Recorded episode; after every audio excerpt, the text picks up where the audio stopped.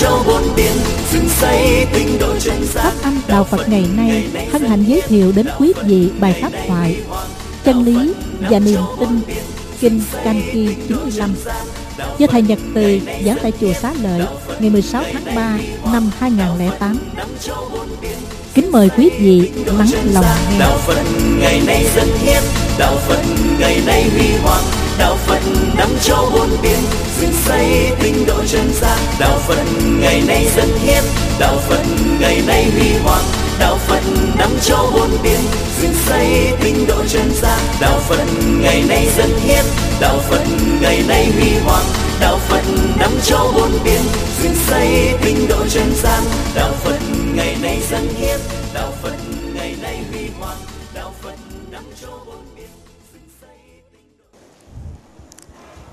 Nam mô Bổn sư Thích Ca Mâu Ni Phật. Kính thưa quý hành giả đang ở tại dẫn đường à, chùa Xá Lợi và tất cả quý vị đang có mặt ở trên room Phật pháp nhiệm mộng. Buổi chiều hôm nay à, chúng ta sẽ nghiên cứu về à, bài kinh Chan Ki, thứ 95 thuộc kinh Trung Bộ đề cập đến à, mối liên hệ giữa niềm tin và chân lý. Trong bài kinh này để chúng ta thấy đức phật à, phát thảo bằng nghệ, nghệ thuật giải thích và phản vấn những vấn đề mà các triết gia bà la môn quan tâm thời đó để cho tất cả mọi người bao gồm luôn của chúng ta của thế hệ hôm nay thấy rất rõ rằng là niềm tin về chân lý đó, vốn không phải là bản thân của chân lý. Chân lý đích thực theo đức phật không phải là một cái gì đó mang tính phiến diện, mà phần lớn người có niềm tin thường bám víu vào để hãnh diện tự hào và tuyên bố. Tất cả mọi sự độc đoán và đặc biệt là độc đoán về chân lý dẫn đến một cái phản cảm, tách rời và phá hoại tất cả các mối quan hệ tình thân giữa ta và người. Khi tuyên bố của niềm tin được nhân lên thành tuyên bố của chân lý. Theo đức phật ở trong bài kinh này đó, thì nghệ thuật khám phá hộ trì và chứng đạt được chân lý đích thực chính là nghệ thuật biến niềm tin về chân lý trở thành một chân lý đích thực. Thì đó là trọng tâm ờ, của bài kinh. Và triết lý của nó đó rất là sâu sắc. Chiều sâu của bài kinh nằm ở chỗ đó là qua việc phân tích Đức Phật cho chúng ta thấy những cái sai lầm về niềm tin tôn giáo về phong tục tập quán và giá trị cường điệu được nâng lên trong thánh kinh thành những giá trị chân lý bất di bất địch trên thực tế đó, nó là những chân lý rỗng những chân lý không có giá trị cần thiết cho đời sống. Từ đó đó là người học và tu phật đó không tin vào cái chủ nghĩa hình tướng và danh tướng. Bởi vì đó ở trong danh tướng đó, người ta nâng giá trị chân lý là rất cao. Nhưng trên thực tế đó, nó có thể ngược hoàn toàn về nội dung so với những dân tướng đã được kê khai và tuyên bố chỉ khi nào chúng ta lặn lội sống và hòa nhập được với nội dung chân lý thì các giá trị niềm tin về nó, nó mới thật sự có chỗ đứng. Còn không đó nó chỉ là một cái gì đó không có um, các giá trị đích thực.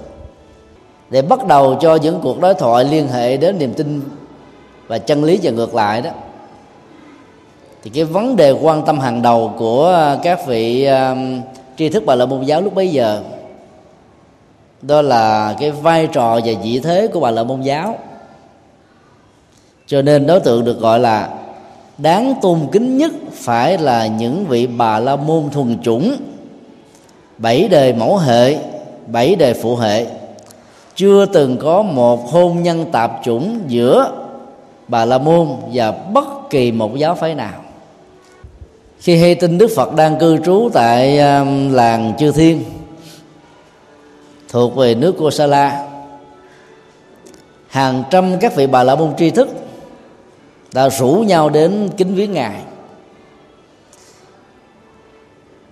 Đi ngang qua một cái ờ, ngôi làng đó thì có một vị bà la môn lỗi lạc đang ngủ trưa, nghe tiếng ờ, ồn náo của đoàn người đi. Ông hỏi với các gia nhân của mình rằng, họ đang làm gì và đi đâu? Gia nhân đã xuống hỏi và được biết rằng là mục đích là đến à, gặp và thảo luận với đức phật về các vấn đề mà họ đang quan tâm.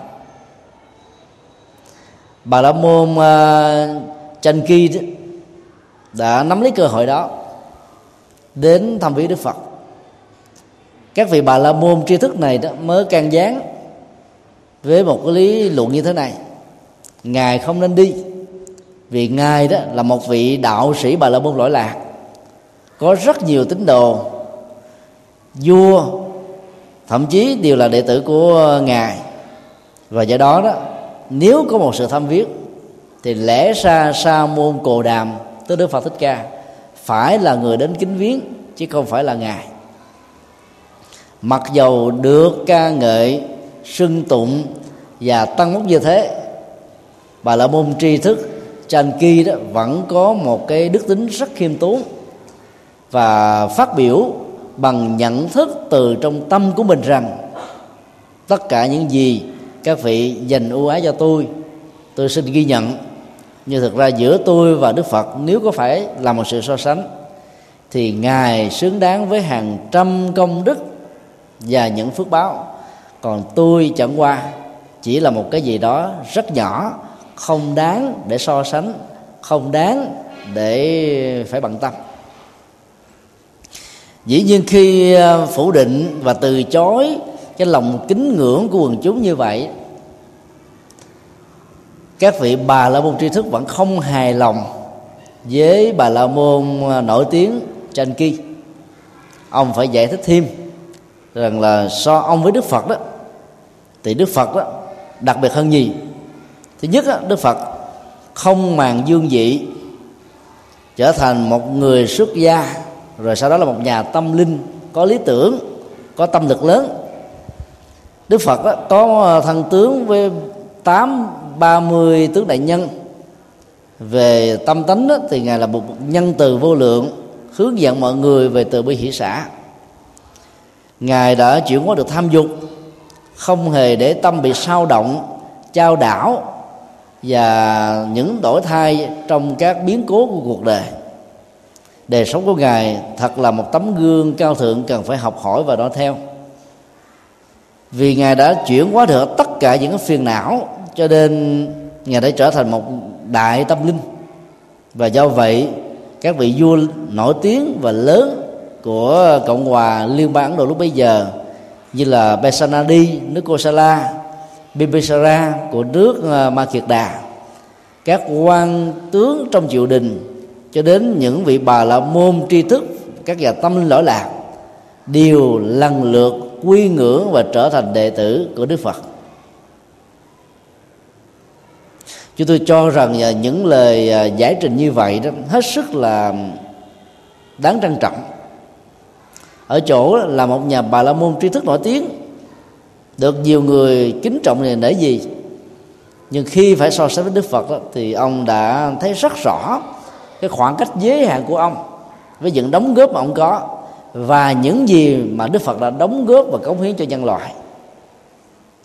Chỉ cái lòng khiêm tốn đó đã làm cho rất nhiều người cảm phục và họ đã cùng nhau đến thăm đức phật.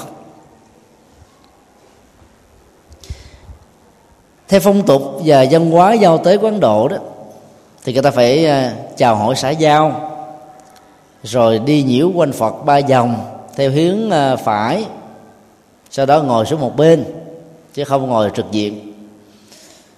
Cuộc đối thoại đã được diễn ra bằng à, các vấn đề từ triết lý nhân sinh cho đến những triết lý rất là thực tế. Lúc đó đó có một vị thằng đồng bà la môn tên là à, Kaba Thika cắt đứt các cuộc đối thoại giữa các vị bà la môn tri thức với Đức Phật. Đức Phật đã khéo léo và đề nghị với thằng đồng này rằng là hãy nên tôn trọng và lắng nghe để cho cuộc đàm thoại đó được diễn ra đúng theo cái phong cách của đó còn việc cắt đứt nội dung đang được thảo luận đó có thể làm cho vấn đề nó trở nên phiến diện hoặc là làm cho à, cuộc đối thoại đó nó không có được kết quả tất yếu của nó. Phong cách giao tế của đức phật đó, nằm ở chỗ đó là một người nói và những người còn lại là nghe. Sau khi người nói đó hoàn tất đó, thì những người nghe đó bắt đầu cùng à, thảo luận và trao đổi trong một tinh thần rất dân chủ và tự do. Chứ nếu như hai người cùng nói một lúc đó, thì từ thảo luận sẽ dẫn đến tranh luận. Và bản chất của sự tranh luận đó, nó liên hệ đến tính đúng và sai cái tầm quan trọng vai trò vị trí của mình được nâng lên hàng đầu. Còn những người khác trở nên là thứ yếu.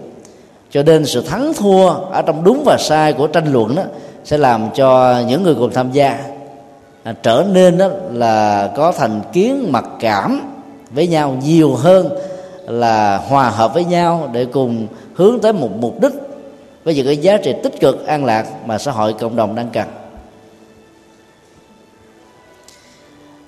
Trong cái bối cảnh như vừa nêu chúng ta thấy rằng là những người có được cái giá trị tâm linh sẽ là đối tượng được kính ngưỡng hơn là cái niềm tin về giá trị tâm linh mà người đó có. Giữa cái mà chúng ta được nghe đồn đãi và những giá trị thật đó có thể có một khoảng cách rất lớn.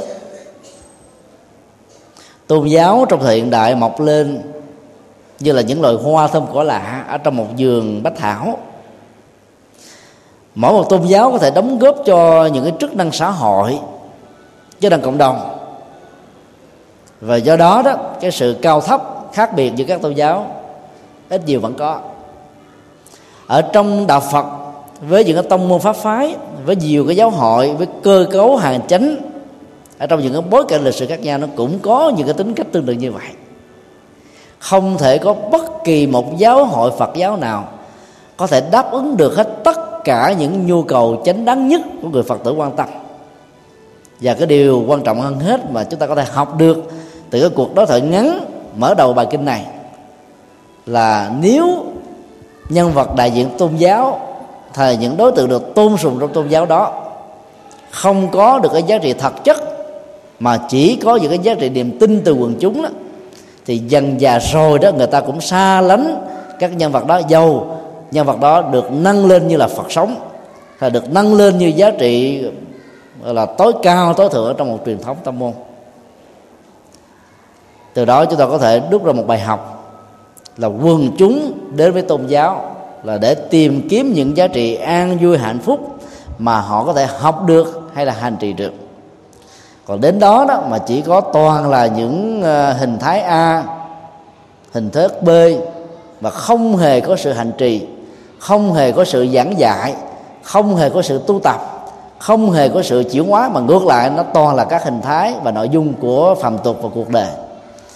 Thì dần già quần chúng sẽ tách ly và xa lời xa rìa vì bản chất của tôn giáo đã bị đánh mất ra khỏi cái giáo phái đó. Cho nên yếu tố tâm linh các giá trị tâm linh và những cái thành quả tu tập ở trong đời sống đạo đức đó, mới chính là sức hút quan trọng để giữ quần chúng đối với một giáo, hội Phật giáo. Nói chung, và đối với những cái tông môn pháp phái, nói riêng. Từ đó đó, mọi danh sư của giáo hội trở nên là thứ yếu và phụ thuộc.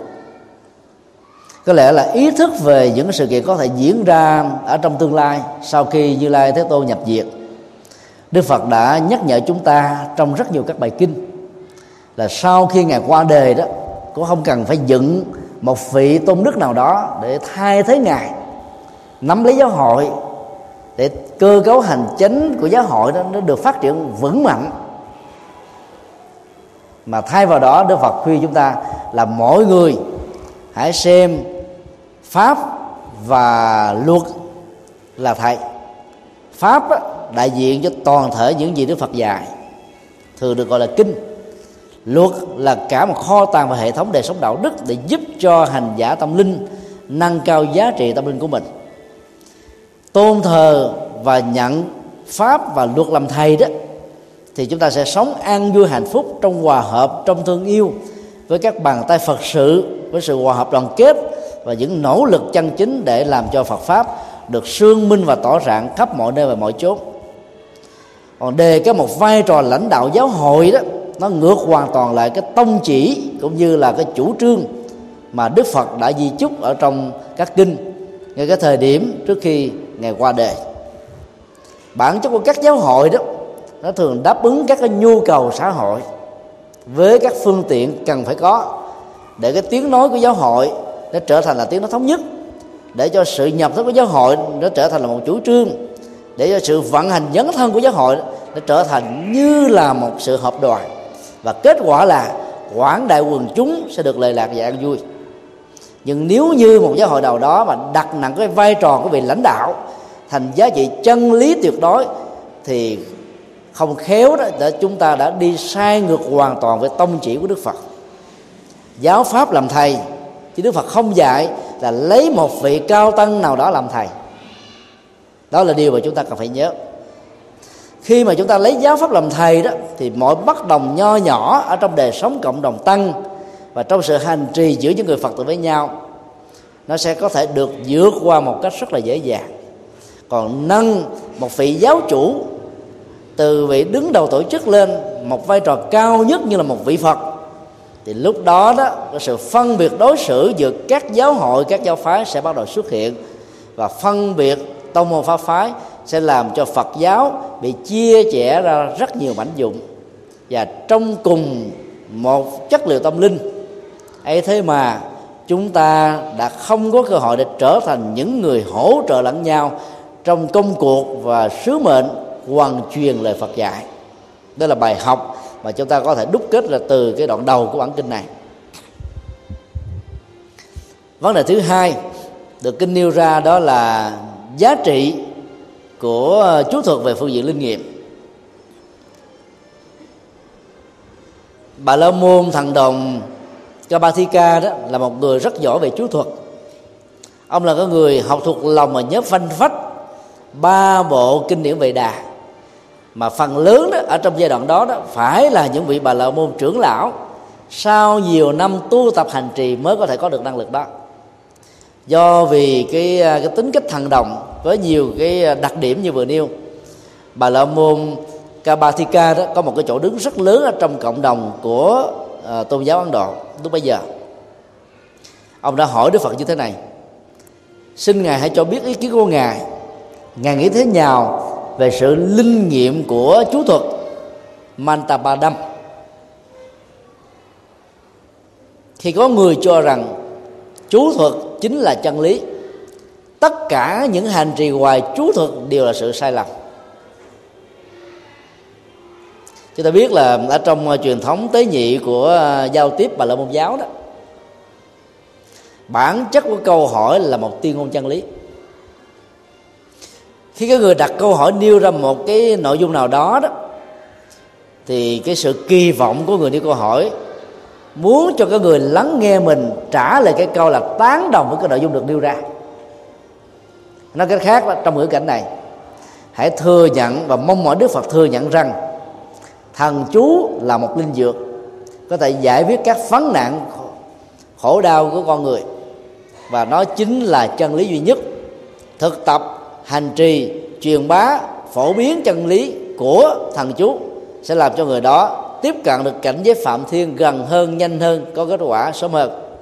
Còn tất cả mọi hành trì còn lại, ngoài thần chú như là sự lý nghiệp, đều được xem là những con đường vòng. Ý thần đồng bà la môn này muốn ám chỉ là như thế và mong đức phật thừa nhận cái giá trị chân lý đó. Ngược lại với cái sự mong mỏi, đức phật đã trả lời bằng cách đặt ra một câu hỏi cho hàng trăm bà la môn tri thức, những người học xa hiểu rộng về các vị ẩn sĩ về các vị đại đạo sư của bà la môn cổ xưa với một câu hỏi như sau. Thưa các à, hiền hữu bà la môn, xin các vị hãy cho biết là những vị ẩn sĩ bà la môn nổi tiếng thời xưa cho đến các nhà chú thực mà ai nghe danh cũng đều phải nể vì. Có ai đã từng tuyên bố như thế chưa? Chỉ nhìn nhau chỉ trong vòng vài giây các bà là môn tri thức và liêm khiết tri thức đã phải đồng loạt trả lời. Thưa tôn giả Gautama, chưa từng có một ẩn sĩ nổi danh nào đã tuyên bố như thế. Các bà là môn chỉ dựa trên niềm tin. Và ngoài ra đó còn một số người là dựa trên những gì đã được nghe. Anusarva là những gì mà mình được nghe truyền bá lại. Niềm tin và những gì được nghe đó, nó có một mối liên hệ nghe mà tin thì dẫn đến sự truyền bá. Và không khéo đó, chúng ta sẽ trở thành một cái lo phát thanh. Mà bản chất giá trị phát thanh đúng và sai của nó, mình không đảm bảo được.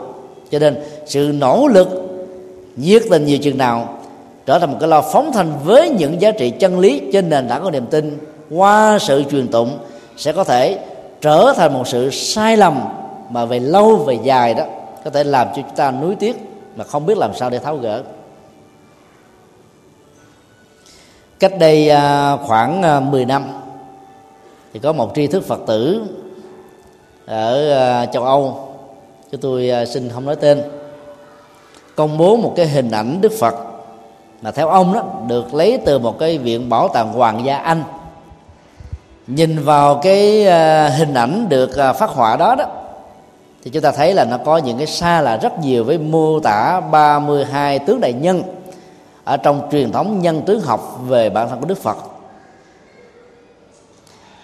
Và các cái đồn đại đó cho rằng đó tác giả của bức tranh này không ai khác hơn là ngài Phú Lô Na một trong 10 đại đệ tử lớn của Đức Phật. Tức là bức chân dung đó là có mặt đó, là trên 25 thế kỷ. Còn sự phục hồi nó như thế nào nó được viết và vẽ bằng một chất liệu gì người ta phát hiện nó ở đâu? Và nó có từ đâu thì không thấy bất kỳ một nguồn sử liệu nào đề cập đến. Có nhiều người đã đem tặng ờ, bức ờ, chân dung đó cho chúng tôi. Chúng tôi vẫn để trên bàn thờ đàng hoàng. Nhưng khi được hỏi về cái tính uh, niềm tin về cái bức ảnh và những cái giá trị về lời đồ của nó như thế nào thì chúng tôi trả lời như thế này. Trước nhất nếu ngài phú lô na là tác giả của bức tranh. Thì phải nói rõ một cách dứt khoát rằng ngài phú lô na không phải là người ấn độ mà trên thực tế ngài là người ấn độ. Cách phản biện đó để cho thấy đó cái việc xác định tính cách tác giả phú lô na cho bức tranh đó là không chuẩn xác. Vì cái mô tả nhân tướng học của bức tranh nó không chuẩn. Ai là người hiểu nghiên cứu về văn hóa về nhân chủng học ấn độ đó, đều phải thừa nhận một điều rằng người ấn độ giàu là ấn độ devanian hay là ấn độ aryan ấn độ bản địa hay là ấn độ ba tư truyền vào trở thành là nắm cân nảy mực về chính trị quốc gia. Thì người nam ấn độ đều có râu quai nón. Nhiều chàng à, trai trẻ thôi mới 15 tuổi đầu mà đã có râu quai nón rậm rạp rồi. Đức Phật Thích Ca của chúng ta cũng không phải là một ngoại lệ.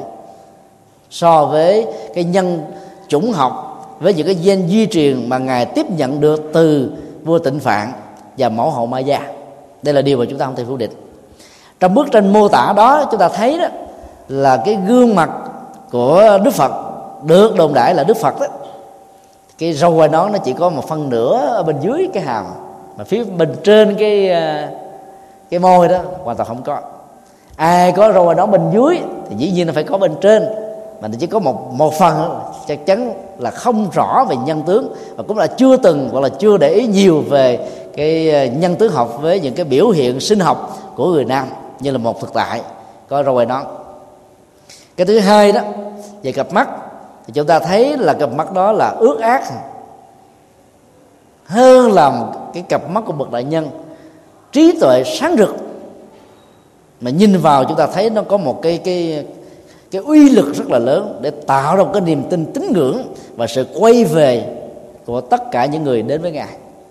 Trong rất nhiều các bản kinh trung bộ và kinh tạng Bali nói chung, và ngay cả bản kinh này, thằng rồng bà la môn, hàng trăm chi thức bà la môn đến, dĩ nhiên đến không phải là đến để học hỏi đức phật.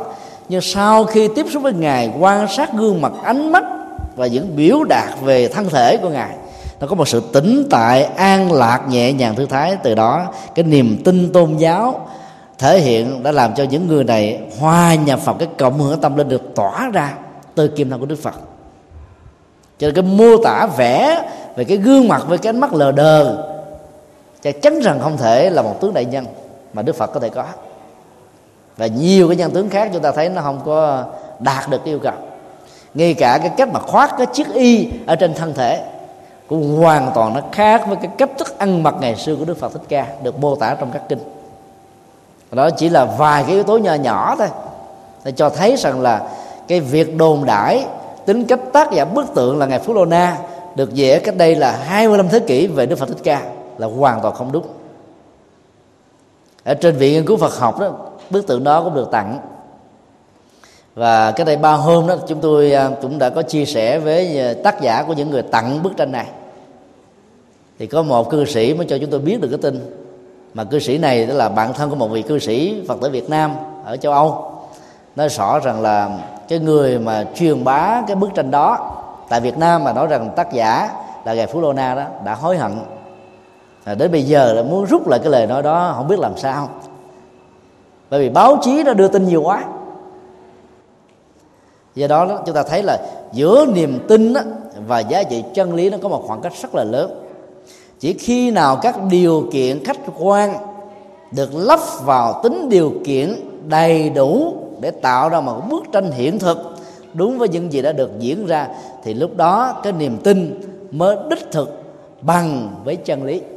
Còn bằng không đó, nó chỉ đơn thuần là kết quả của những sự nghe mà bản chất của nó đó là một sự đồn đại, hơn là giá trị thực tế của nó điều thứ hai chúng ta có thể học được từ cái kinh nghiệm này. Đó là giá trị linh nghiệm của thằng chú đó. Theo cái lý luận bằng phản vấn của đức phật là hoàn toàn không có. Rất nhiều à, à, các hành giả hành trì về mặt tông cho rằng đức phật là tác giả của câu thần chú. Vì các bản kinh đại thừa mô tả như thế cho nên nghĩ rằng là cái giá trị linh nghiệm của nó rất là cao. Ở trong bản kinh này, đức phật đã trực tiếp phủ định cái giá trị đó. Nếu thần chú là chân lý duy nhất và tất cả các hành trì còn lại đều không là gì, thì có lẽ đức phật đã đồng tình và tán dương. Và nếu đức phật đích thực là tác giả của các câu thần chú mà trong truyền thống hành trì đó chúng ta sử dụng thì có lẽ đức phật thích ca chúng ta sẽ không phải, đã không phải trải qua già, bệnh và chết mà theo ngài đó, nó là một quy luật mà hệ có thân phận của kiếp người và các chủng loại sinh vật đều phải giống nhau. Và đây chính là một cái tuyên bố chân lý rất khách quan mà Đức Phật đã công bố cho nhân loại. Các cái loại thuốc trường sinh bất tử, những nỗ lực về tâm lý và y học để đạt được trường sinh bất tử chỉ là một mơ ước đành hanh như là một trò đùa muốn thách thức lại với những cái quy luật mà giá trị chân lý của nó không chỉ muôn đời mà nó xuyên suốt quá khứ, hiện tại và vị lai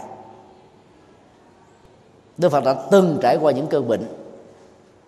Ngài có một vị bác sĩ tùy thân, Đó là Jivaka. Nếu thằng Chúa có thể giải quyết được các vấn nạn đó, Thì có lẽ Đức Phật Thích Ca đâu cần phải có một trợ lý là bác sĩ Jivaka. Để chăm sóc mỗi khi chở trời đổi gió. Cái quy luật của cơ thể nó phải chịu ảnh hưởng trực tiếp từ cái khí hậu, điều kiện sinh hoạt và những diễn biến xung quanh chúng ta. Mang thân phận một con người thì tất cả những cái à, diễn tiến như thế nó đều phải một lần hoặc là nhiều lần trải qua. Ở trong kinh đại mới niết bàn của phật giáo đại thừa có mô tả là cái giờ phút cuối đức phật đã trải qua một cái cơn đau rất lớn về thân thể. Kinh mô tả là đức phật đã vận dụng nhập vào thiền thứ nhất thì thứ hai thì thứ ba mà cao nhất ở trong bốn tầng thiền của sắc giới của dục giới đó, đó là thiền thứ tư là xả niệm thanh tịnh. Tức là không còn bất cứ một cái cảm giác nào lưu giữ lại ở trong nhận thức. Mà đến lúc đó, cái dự, sự vượt qua và vô hiệu hóa nỗi đau vật lý đó vẫn chưa thành tựu một cách trọn vẹn. Sau đó đức phật sử dụng bốn tầng thiền sắc giới.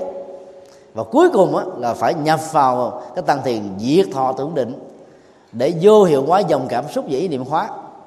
Thì lúc đó đức phật đã chiến thắng một trăm phần trăm cái nỗi đau khống chế của vật lý tạo ra.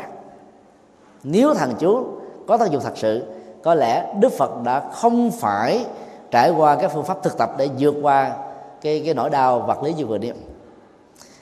Chúng ta có thể học được ở đức phật ở chỗ đó là cũng trong cái cái khó khăn chung của kiếp người ngài đã thành công trọn về một trăm phần trăm về dòng cảm xúc. Vì bởi vì ngài là vua làm chủ được dòng cảm xúc dạy chúng ta phương pháp làm chủ tương tự. Còn cái nỗi đau vật lý ai cũng phải có. Chúng ta khác với ngài đó, trong nỗi đau vật lý đó chúng ta bị kéo theo và sự lệ thuộc nỗi đau về tâm lý như là một cánh nặng. Còn ngài đó cắt đứt được không để cho cái nỗi đau vật lý kéo theo nỗi đau tâm lý. Sự chuyển hóa dòng cảm xúc và thành công trong sự chuyển hóa hành trì đó đạt được là ở chính cái điểm này. Cái tiếp, nếu thật sự thần chú là có linh nghiệm, thì có lẽ là rất nhiều vị bà la môn đâu cần phải đi khắc thực. Chỉ cần niệm thần chú là báo tính đến cúng dường. Các hành giả bà la môn vẫn phải khắc thực dù là các hành giả nổi tiếng, được các vua cung phụng cúng dường, cũng phải tới để mà tiếp xúc với các nhà vua, rồi giảng kinh, rồi thuyết pháp, thậm chí là dấn thân. Và từ đó đó, các nhà vua mới bắt đầu có cái niềm tin tôn giáo để mà đặt để cái lòng kính ngưỡng đối với các vị bà la môn này.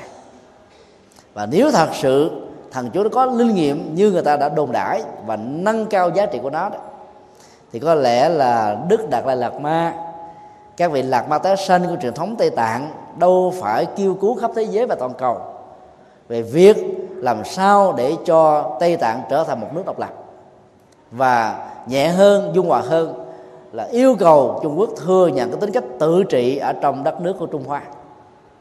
Cho nên đó, mọi cường điệu hóa và tính năng trị liệu và dược liệu của các con thần chú đó nó điều sai với tinh thần của nhà Phật, và nhất là dựa vào bài kinh này với cái lời đối thoại của Đức Phật trực tiếp để phủ định cái giá trị quá ca ngợi của các vị Bà La Môn, và đặc biệt là Thằng đồng Bà La Môn Kabathika chúng ta biết rằng là cái chức năng của thằng chú nó cũng không khác gì cái chức năng của câu niệm Phật, và lại cũng không khác gì, cũng không thua kém gì cái chức năng của chánh niệm tỉnh thức ở trong truyền thống thiền tông là để thiết lập trạng thái định tĩnh của tâm. Rũ bỏ mọi trói buộc, buông hết tất cả mọi chấp trước, không lưu giữ lại bất cứ một cái đè nén, một cái ám ảnh, một sự khống chế nào của dòng cảm xúc. Từ đó đó, tâm được buông thư trọn vẹn, cho nên hành giả được thư thái, nhẹ nhàng, an lạc, thảnh thơi. Duy trì trạng thái đó ở mức độ không bị gián đoạn, thì hành giả được gọi là một người được chứng đắc. Mà lát nữa ở phần cuối của bài kinh đó, Đức Phật phân tích khá kỹ về vấn đề này. Chúng ta sẽ nghiên cứu qua. Cho nên sử dụng thần chú như là một nghệ thuật để định tâm an tâm chuyển hóa tâm là đúng. Còn sử dụng nó qua các hồi hướng về phước báo gia tài sự nghiệp bình an cầu gì được đó đó, đó là một sự sai lầm và không khéo nó trở thành như là một sự mê tín chúng ta thấy cũng có hàng ngàn, hàng dạng các hành giả đã từng làm như thế. Kết quả vẫn có. Và cũng có hàng vàng, hàng dạng và vô số các hành giả đã làm như thế. Với tâm trí thành mà cũng không hề có kết quả gì. Sự khác biệt nằm ở chỗ là nếu hành giả nào có gieo trồng những hạt giống nhân từ đạo đức, phước nghiệp nói chung, thì sự chuyên trì về thần chú với một lời ước nguyện sẽ trở thành một chất xúc tác làm cho cái hạt giống đó theo tiến trình năm tháng ngày giờ, nó sẽ trổ ở trong tương lai, thì nó trổ một cách chính phú ngay thời điểm mà chúng ta đang cần. Chúng tôi dùng một cái từ là trổ chính phú, là bởi vì nó đã đi trước thời gian. Do một cái chất xúc tác của thần chú, hay là của lời nguyện ước, hay là của hồi hướng công đức, bất kỳ một cái phương tiện xúc tác nào, nó đều có thể diễn ra như thế. Còn ai chưa từng gieo trồng những hạt giống tương tự, thì có cầu, có nguyện, có ước, có mong có thần chú, có gia trì, chắc chắn rằng nó cũng chẳng đi tới đâu. Như vậy, bản chất của sự chuyển hóa và những cái kết quả đạt được của thần chú, của ước nguyện, nó không phải nằm ở thần chú và nằm ước nguyện mà nó nằm ở các hạt giống được chính tác giả đó gieo trồng ở hiện tại và trong quá khứ. Cái khéo léo của đức phật nằm ở chỗ là đức phật không phủ định trực tiếp về cái cường độ giá trị được bơm phòng về sự linh nghiệm của thần chú mà ngài biết rất rõ vì ngài là một nhà học giả trước khi đi tu. Mà theo uh, kinh điển mô tả là ngài học một biết mười học mười biết cái trăm. Có những điều ngài không học ngài cũng biết. Sau một thời gian ngắn giảng dạy các vị thầy đều vái chào và thừa nhận thái tử tất đạt đa là ngang bằng với mình mà có nhiều thầy phải học lại ở thái tử tất đạt đa cho nên về truyền thống về lịch sử của bà la môn giáo không gì là ngài không biết. Cho nên đức phật đã dẫn chứng một sự kiện là các nhà ẩn sĩ chân chánh của truyền thống bà la môn giáo các nhà chú thực nổi tiếng của truyền thống này chưa từng có một nhân vật nào nói rằng chỉ có chân lý là uh, của ờ, thần chúa là hiệu nghiệm nhất còn tất cả các thứ khác đều là sai cho nên cái ước muốn của thằng đồng Bagathika nó bị cục hứng. Và kể từ khi Đức Phật chất vấn như vậy, và hàng loạt các nhà tri thức bà la môn đồng trả lời là không hề có, thì toàn bộ các đối thoại từ đó về sau không hề có từ phía của thằng đồng nữa. Ông ngồi nín thinh luôn, cục hứng mắt vấn đề kế tiếp, Đức Phật muốn khẳng định đó là chân lý không bao giờ là một chiều. Đức Phật nêu ra, này, tất cả các hiền hữu Bà La Môn, năm vấn đề sau đây đó, luôn luôn nó có hai cái chiều hướng kết quả. Đó là tính, tức là niềm tin. Tùy hỷ là vui theo, tùy vân là nghe và truyền tụng lại. Cân nhắc suy tư các lý do, tức là suy luận và chấp nhận quan điểm. Đây là năm điều nó liên hệ đến tôn giáo, liên hệ đến triết học liên hệ đến tất cả các quan hệ giao tế trong xã hội con người, dẫn đến hai kết quả khác nhau. Hai kết quả như thế này. Thứ nhất, có điều được tin, được tùy hỷ, được tùy văn được suy luận, được chấp nhận, lại là một sự trống rỗng hoàn toàn, lại là một sự hy vọng, lại là một sự hư vọng, tức là không có gì hết. Cái thứ hai có nhiều điều không hề được tin, không hề được tùy hỷ, không hề được tùy phân, không hề được suy luận, không hề được chấp nhận. Ấy thế mà chúng trên thực tế lại là một chân lý. Không hề có thay đổi qua sự thay đổi của thời gian, quá khứ, hiện tại và vị lai. Dĩ nhiên nói như vậy không phải là những tuyên bố thuộc về à, quầy cả làng nói ngược cũng thông, nói suy cũng được. Mỹ Đức Phật muốn nêu ra một sự kiện là đặt cơ sở chân lý cho niềm tin. Sự sai lầm nó nằm ở cách thức đặt vấn đề. Đó là sai lầm về phạm trù, nó theo triết học.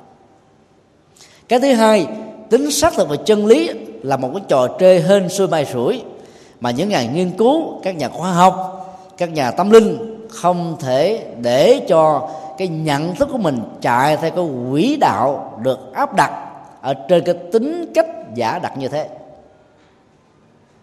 Cái thứ ba, các niềm tin mà nâng lên giá trị chân lý đó, thì cái niềm tin đó chính là một sự mê tín và chân lý đó là chân lý không nên thực tập theo, vì tính giá trị của đó rất thấp.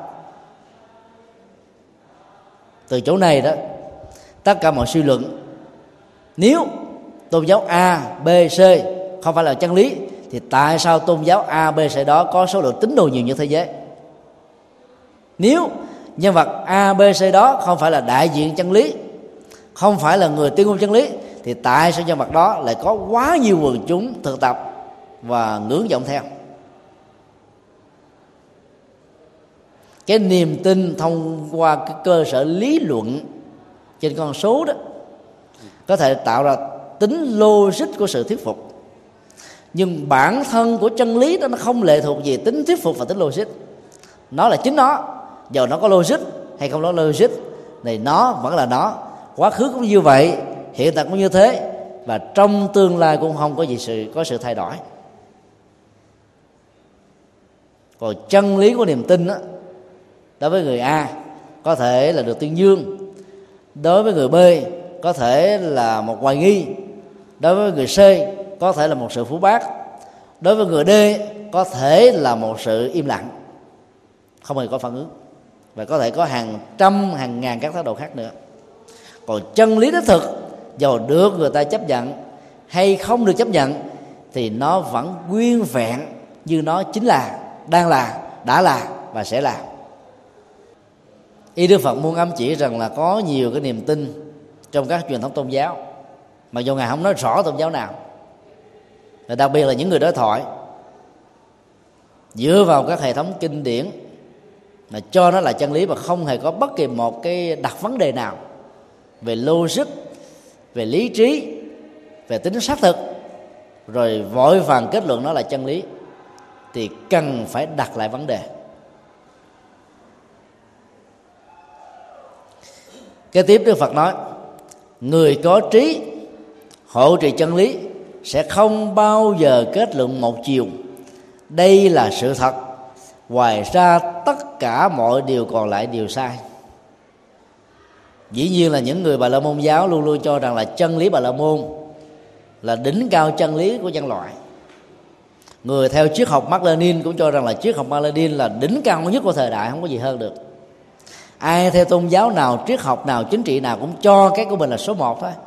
Còn người khác cũng là số một mà điếm từ dưới điếm lên. Cái tính cách loại trừ trong ờ, giá trị chân lý thông qua niềm tin và những sự bơm phòng tính giá trị của nó nó thường gắn liền với thói quen của con người như là thành viên ở trong cái cơ cấu và cái, cái cấu trúc xã hội mà con người đang sống.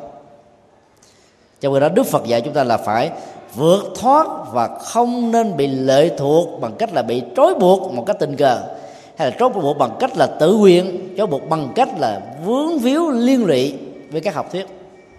Để chúng ta có một cái nhìn hoàn toàn tự chủ và tự do trên một cái tinh thần dùng trí tuệ để phán xét vấn đề, để xem đúng và sai, tốt và xấu, nên và không nằm ở chỗ nào trước khi theo, để dẫn đến một cái quyết định, tạo ra một định hướng chúng ta thấy là cái phần à, đầu của câu tuyên bố đức phật, người có trí và hộ trì chân lý. Chứ ngài không nói là người bình thường. Vì người bình thường không chân lý, họ cũng nói là chân lý. Rồi nhiều người hùa theo, tất cả đều không không ai có bất kỳ một cái thái độ để đặt vấn đề. Ví dụ từ xa xưa, tổ tiên của loài người đối diện trước cái hiện tượng thiên tai lũ lụt hạn hán, động đất sóng thần tạo ra cái chết, tổn thất về mùa màng, bệnh tật, lan truyền do sự ờ, phát minh của khoa học chưa có. Rồi họ tự suy luận rằng có lẽ đó là sự nổi giận của thượng đế và thần linh. Những đấng sáng tạo ra muôn loài và vũ trụ. Do đó là phải tôn thờ các ngài, được lòng các ngài để các ngài gia hộ bình an, còn đi ngược lại thì có thể bị trừng phạt và nghiêm trị.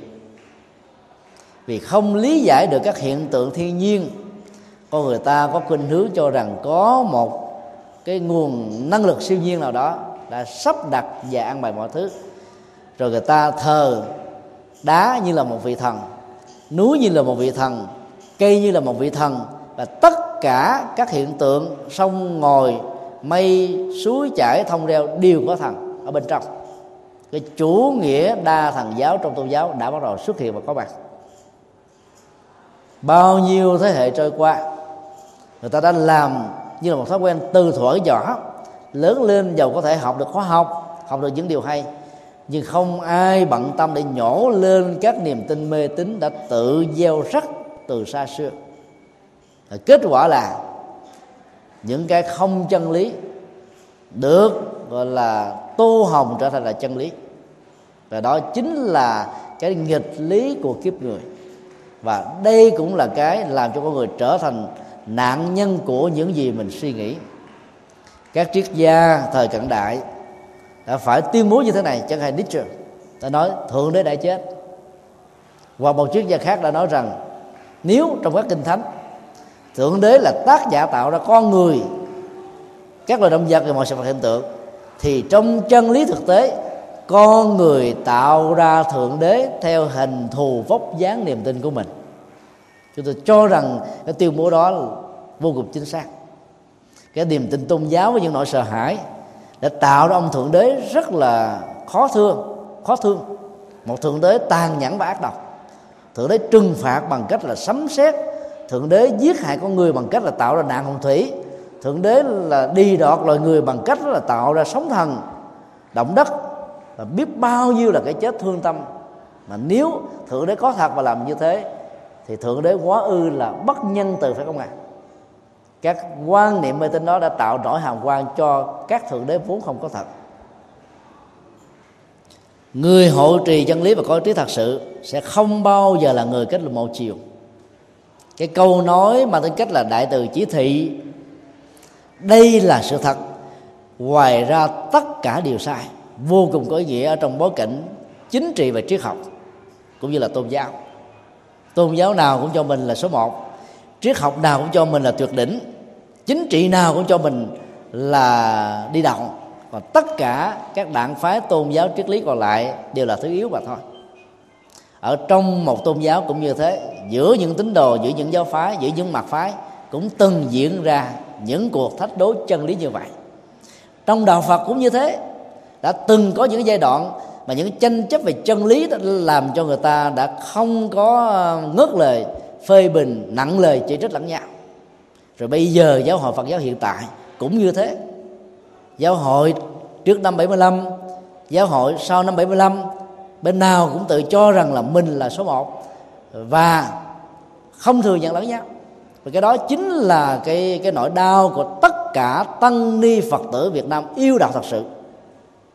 Chính vì thế mặc dù ở trong nước, chúng tôi không bao giờ tôn sùng giáo hội lên trên đỉnh cao nhất. Nếu chúng ta phải tôn thờ một cái gì đó, thì tôn thờ phật, tôn thờ pháp và tôn thờ tăng.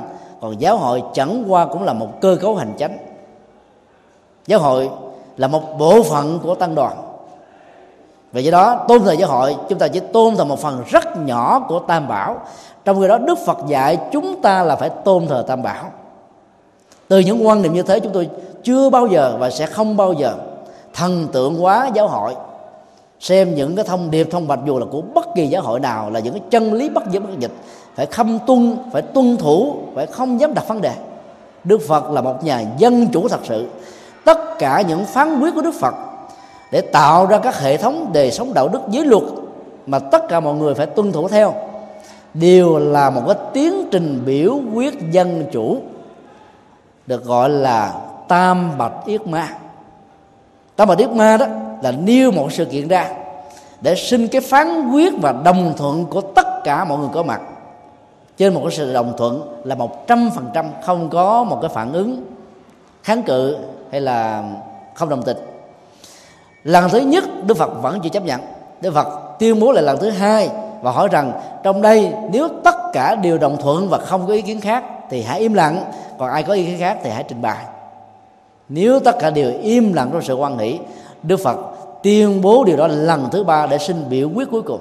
Sau đó mới trở thành một cái quy định chung mà chính đức phật cũng phải tuân hành theo. Ngài là một nhà dân chủ ngài chưa bao giờ áp đặt đệ tử mình phải như thế này phải như thế kia. Mà ngài thì không làm như thế.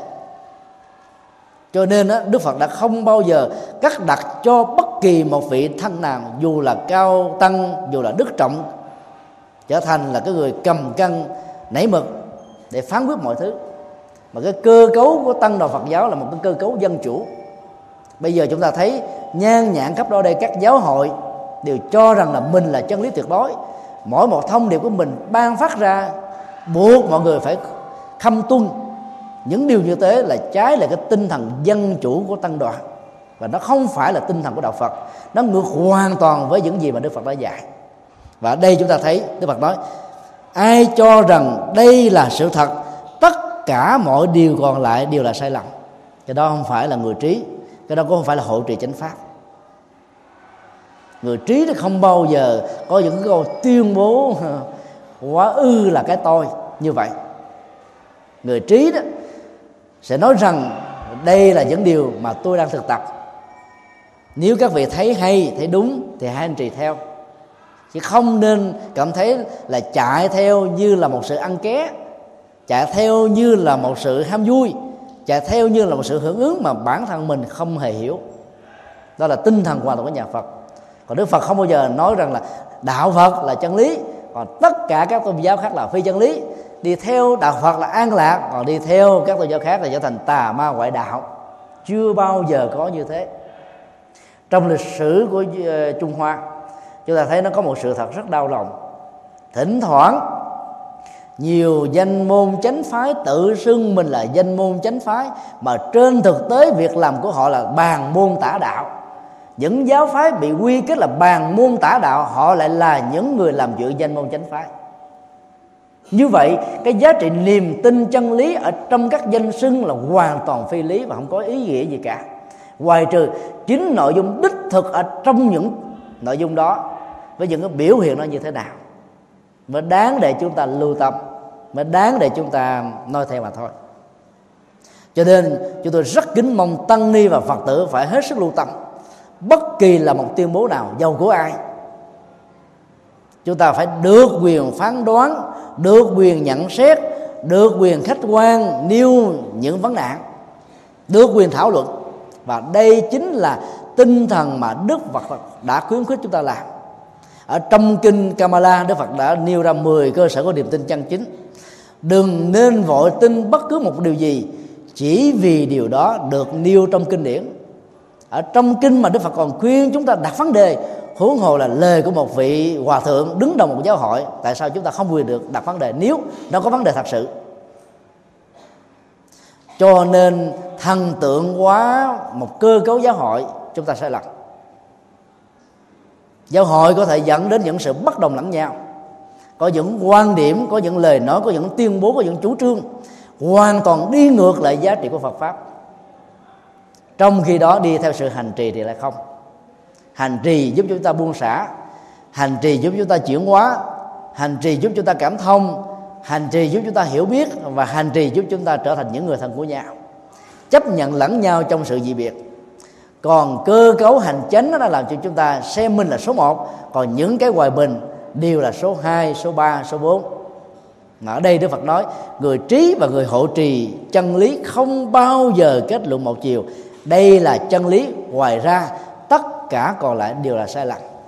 Cho nên, ai tự mình tuyên ngôn chân lý và cho mình là số một và bắt tất cả mọi người phải khâm tuân theo bằng cách này cách kia, thì hãy nên đọc lại lời kinh này của Đức Phật.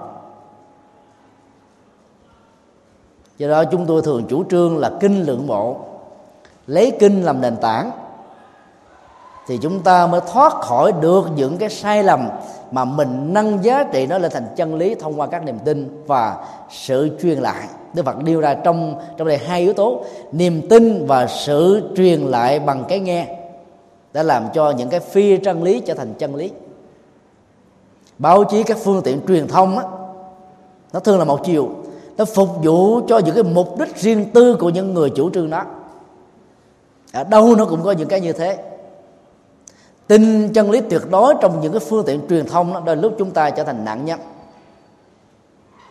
Rồi hoang mang, thất vọng, chán nản, bỏ cuộc. Và cuối cùng chúng ta mất đi sự tu tập chuyển hóa là một cái điều không nên. Do đó, điều mà đức phật dạy mà chúng ta cần phải lưu tâm, chân lý không bao giờ là một chiều. Hộ trì chân lý không bao giờ là độc đoán người có trí không bao giờ tự đề cao chính mình và phủ định tất cả các giá trị tống góp của tất cả những con người còn lại dù là nhỏ nhất. Tinh thần nhà phật không cho phép chúng ta làm như thế. Vấn đề thứ tư, đây là vấn đề hộ trì chân lý. Bà la môn Barawat là một bà la môn tri thức ở trong số gần 500 bà la môn có mặt. Sau khi nghe Đức Phật nêu ra những vấn đề cảm thấy rất là tâm đắc. Ông mới à, không bỏ lỡ cơ hội hỏi Đức Phật như thế này. Thưa tôn giả, theo ngài, thế nào là hộ trì chân lý? Và chân lý hộ trì là như thế nào? Trong câu hỏi này là chúng ta thấy nó có hai vế rất là rõ ràng với thứ nhất là bản chất của hộ trì chân lý. Và thứ hai đó là cái chân lý được hộ trì. Hộ trì chân lý, nó liên hệ đến con người tôn giáo, nó liên hệ đến những con người ủng hộ tôn giáo nó liên hệ đến con người sống tôn giáo và sống dân hóa, sống tâm linh. Còn chân lý được hộ trì như là kết quả tất yếu mà những con người hành trì tôn giáo đó, công bố qua niềm tin, công bố qua thực tế, công bố qua những sự ứng dụng ở trong đời sống. Hai cái này không khéo, nó sẽ trở thành là đối lập hoàn toàn với nhau. Chúng ta muốn hộ trì chân lý mà trên thực tế chúng ta làm dẫm đát chân lý chúng ta muốn đề cao chân lý nhưng không ngờ đó đôi lúc chúng ta thành phỉ nhổ chân lý. Chúng tôi rất là tâm đắc với uh, cái cốt truyện cửa tùng đôi cánh gài của thiền sư nhất hạnh. Câu chuyện đó mô tả về hai huynh đệ của những hành giả tâm linh với một tâm quyết rất lớn lên núi ẩn tu mong và phát nguyện lớn rằng là cái ngày xuống núi đó, mình sẽ mang lệ lạc cho bá tánh cho đàn na, không hề phân biệt đối xử bất cứ một người nào. Hễ ai ở đâu có nhu cầu là tình thương và tự giác sẽ lan tỏa đến đó, không hề sợ nặng nhọc và gian khó. Sau một thời gian tu tập xuống núi, hai huynh đệ này mang một tâm huyết rất lớn là tiêu diệt tà ma ngoại đạo. Trong cái thao thức và cái tâm nguyện tiêu diệt tà ma quái đạo để làm hưng hiển chánh pháp, làm sáng rạng nó trên cuộc đời này. Thì hai huynh đệ này đã trở thành những người hết sức cực đoan. Ai được nghĩ và thậm chí bị hiểu lầm là bàn môn tả đạo, thì cái con đường chân lý với cái niềm tin rằng mình là đại diện chân lý đi ngang qua sẽ cán nát tất cả.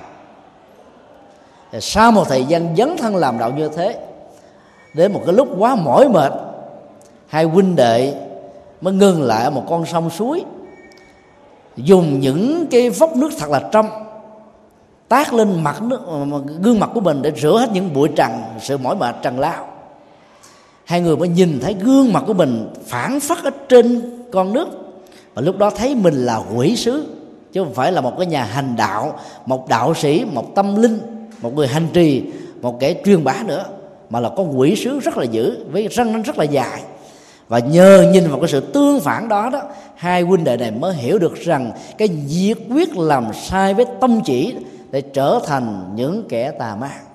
Như vậy, chánh chánh pháp, chân lý và tà ma nó chỉ khác nhau ở một cái tơ tóc của nhận thức đúng và sai mà thôi. Còn bản chất của sự nhiệt tình nó chưa nói lên được vấn đề gì đó lúc nhiệt tình sai phương pháp, chúng ta đang làm cho đạo phật bị chết đi. Nhiệt tình trong cực đoan và sân hận, chúng ta làm cho con người xa với đạo phật vì thấy rằng gần với các ông sư, gần với các sư cô, gần với các phật tử không hề có thanh lương, không hề có mát mẻ, không hề được chuyển hóa. Toàn là hận thù, toàn là độc đoán, toàn là xung đột, toàn là loại trừ chẳng thấy đâu là từ bi hỷ xã mà đức phật đã về công truyền dạy. Đó là những điều mà chúng ta không thể nào quên được. Đối với cái vế thứ nhất mà câu hỏi của cư sĩ bà la môn, thế nào là hộ trì chân lý? Y muốn nói đến cái tư cách của những người đại diện chân lý, đại diện tôn giáo, nhân danh tôn giáo để làm chân lý cái sự sai lầm nhỏ sẵn đến hậu quả biết bao nhiêu thế thế hệ không được ăn vui. Và cái thứ hai là chân lý được hộ trì. Nó cũng lệ thuộc hoàn toàn vì đó là kết quả tất yếu của cái tâm lượng hành đạo mà người hộ trì chân lý muốn dấn thân. Câu trả lời của đức phật rất đơn giản và rất sâu sắc. Đức phật nói, theo tôi, người có niềm tin về chân lý chân chánh sẽ nói như thế này đây là niềm tin của tôi. Tôi thích niềm tin này. Và người đó sẽ không bao giờ kết luận một chiều. Chỉ có niềm tin này là sự thật. Ngoài ra, tất cả các niềm tin khác là sai lầm. Ai làm được như thế thì người đó đang được gọi là hộ trì chân lý. Câu hỏi vô cùng có chiều sâu. Không bao giờ tự đề cao chính mình mà chỉ nói là, đây là niềm tin mà tôi đang sống.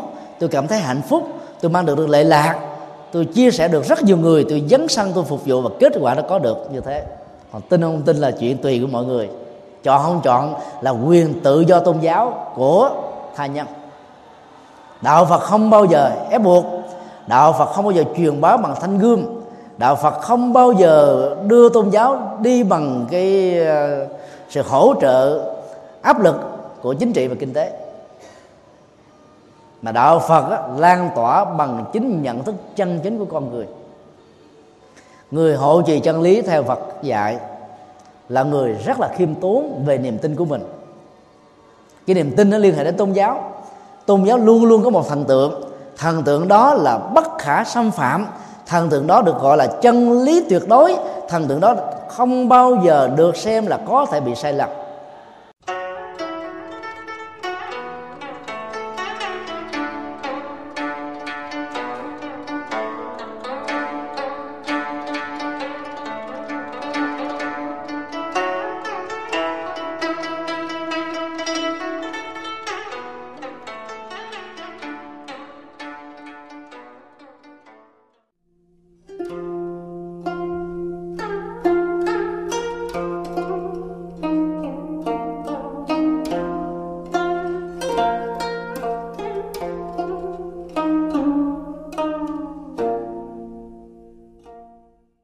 Niềm tin tôn giáo nhất thần, niềm tin tôn giáo đa thần đều hướng tới, đều quy định, đều cho là như thế.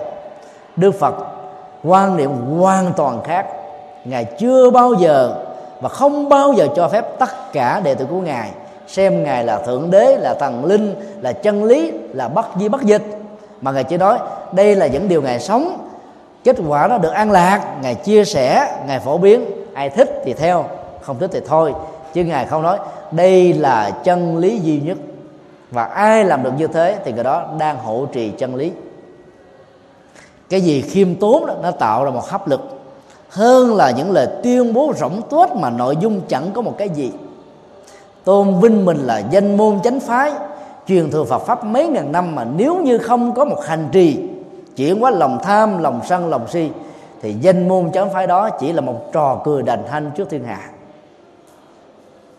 do đó đó, giàu ở trong nước hay là ở nước ngoài, chúng tôi vẫn chủ trương rằng là không bao giờ thần tượng quá, tuyệt đối quá các thông điệp của các giáo hội.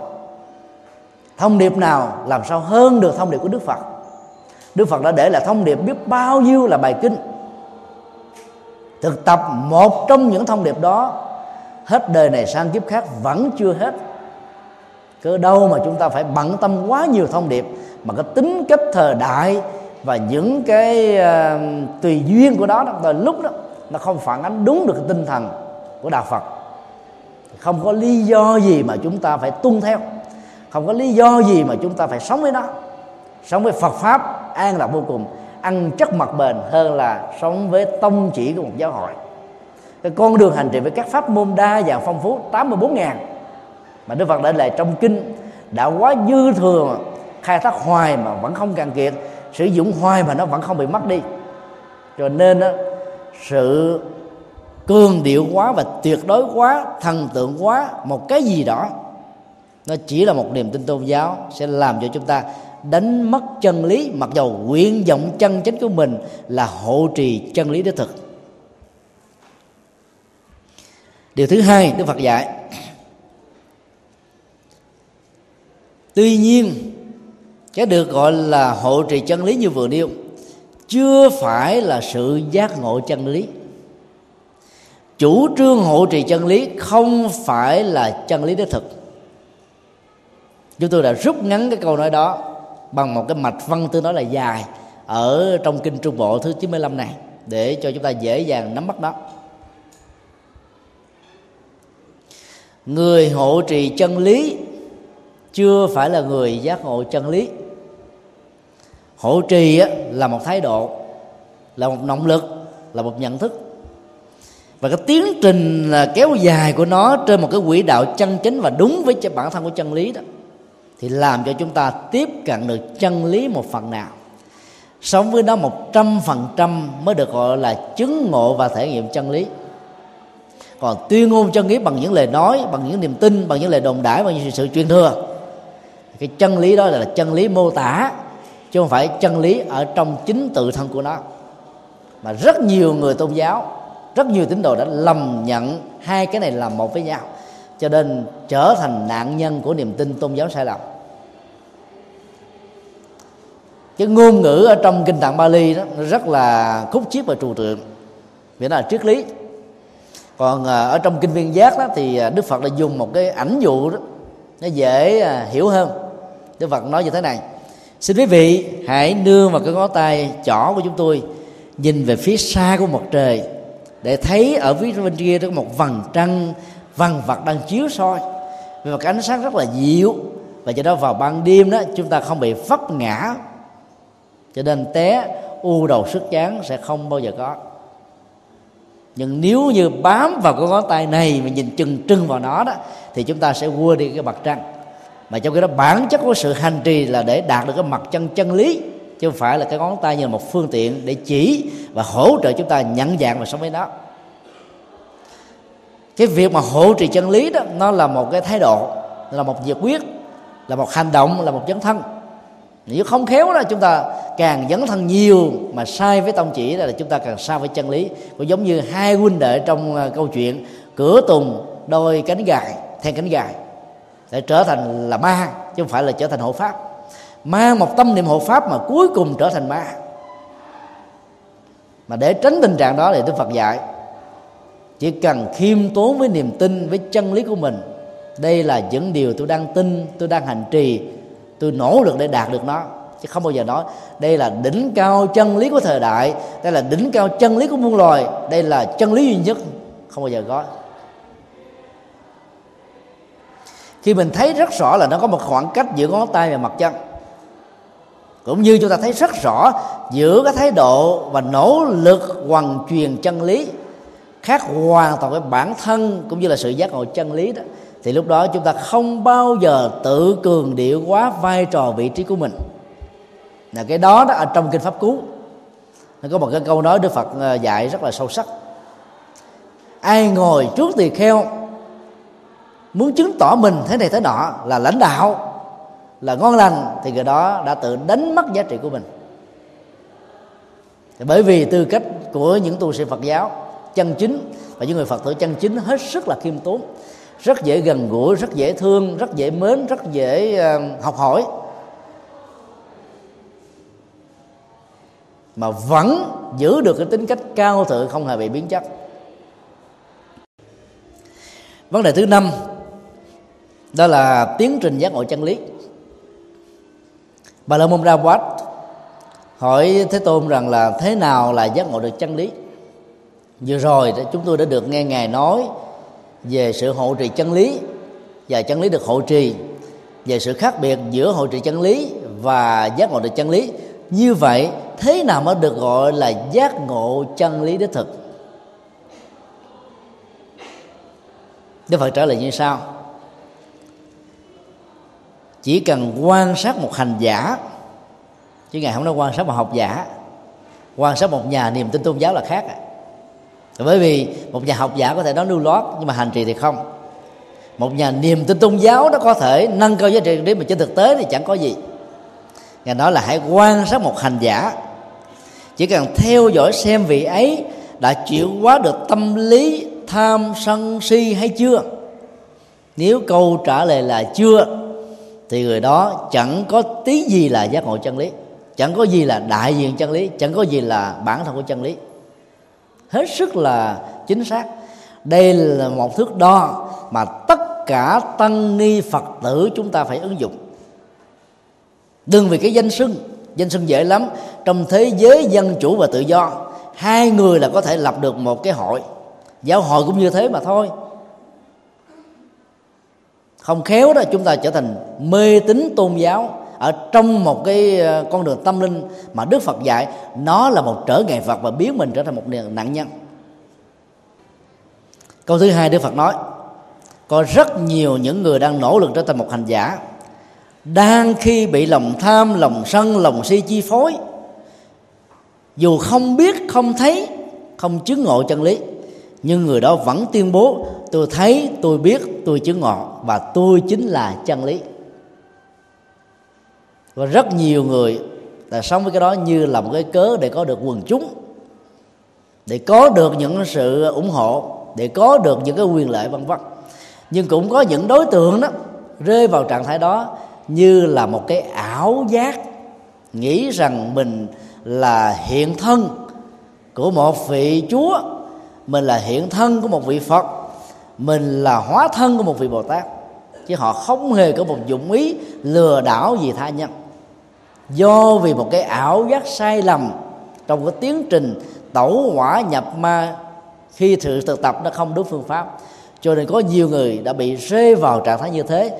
Vẫn còn lòng tham, vẫn còn lòng sân, vẫn còn lòng si, mà cứ tuyên bố rằng là mình là đại biểu của chân lý, còn không có ai là chân lý hết trơn. Mặc dù người khác người ta rất là từ bi cho nên là phật tử đó, chúng ta phải theo dõi, phải quan sát, xem là một hành giả, giàu là tăng hay ni, giàu là cư sĩ, nam hay nữ.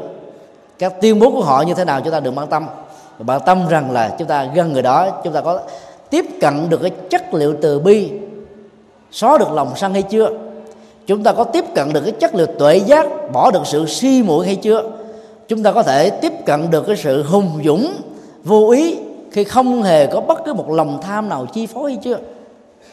Nếu câu trả lời là chưa, thì mọi tuyên bố chân lý và tự xưng mình thế này thế kia chỉ là một trò đùa đành hành mà thôi. Cái trọng tâm của một hành giả là nằm ở chỗ này, chứ không phải là quan vị chức quyền dù là đứng cao nhất ở trong một giáo hội. Đó là điều mà đức phật ừ, dạy chúng ta phải để ý, nhưng mà không đó, chúng ta trở thành mê tín tôn giáo là điều không nên có ở trong đạo phật đức phật dạy cái tiếp khi một người vẫn còn bị chi phối bởi lòng tham lòng sân lòng si nhưng do vì ảo giác hay là do vì một cái lòng uh, tham cá nhân đã tuyên bố tôi thấy tôi ngộ tôi chứng biết chân lý dẫn đến tình trạng xui khiến người khác sống với hành động không hạnh phúc. Do vậy họ phải bị khổ đau lâu dài. Cái tuyên bố này hết sức sâu sắc dầu họ có thể nói là đến với tôi, đặt niềm tin khoáng vào tôi, mọi thứ sẽ được giải quyết.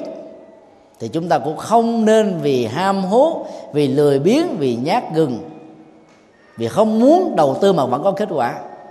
Rồi chúng ta sẽ trở thành nạn nhân vĩnh viễn, nạn nhân đầu tiên và cũng rất mong sao để cho trở thành là nạn nhân cuối cùng của những tuyên bố sai lầm của những con người đã làm sai, gây một cái ảnh hưởng cộng đồng rất lớn, cho biết bao nhiêu người phải trở thành là hận thù, ghét ghen, trở thành những kẻ xa lạ với nhau. Mặc dầu cứ tự xưng mình là thiền môn thích tử, mặc dầu vẫn có tự sư mình là phật tử, ấy thế mà gặp những người đồng đạo với nhau không bao giờ dám mở mắt ra mà nhìn, không bao giờ dám ngồi gần nhau.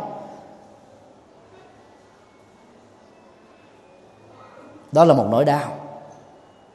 Điều thứ tư đức phật dạy, này bà la môn paraguat ông hãy quan sát nếu hành giả nào có thân hành, có khẩu hành, có ý hành, không còn lòng tham, lòng sân, lòng si thiếu pháp với sự sâu sắc nhất để chuyển hóa thân tâm, vượt ra ngoài hết tất cả mọi hí luận và kiến thức, được người trí chấp nhận hoàn toàn.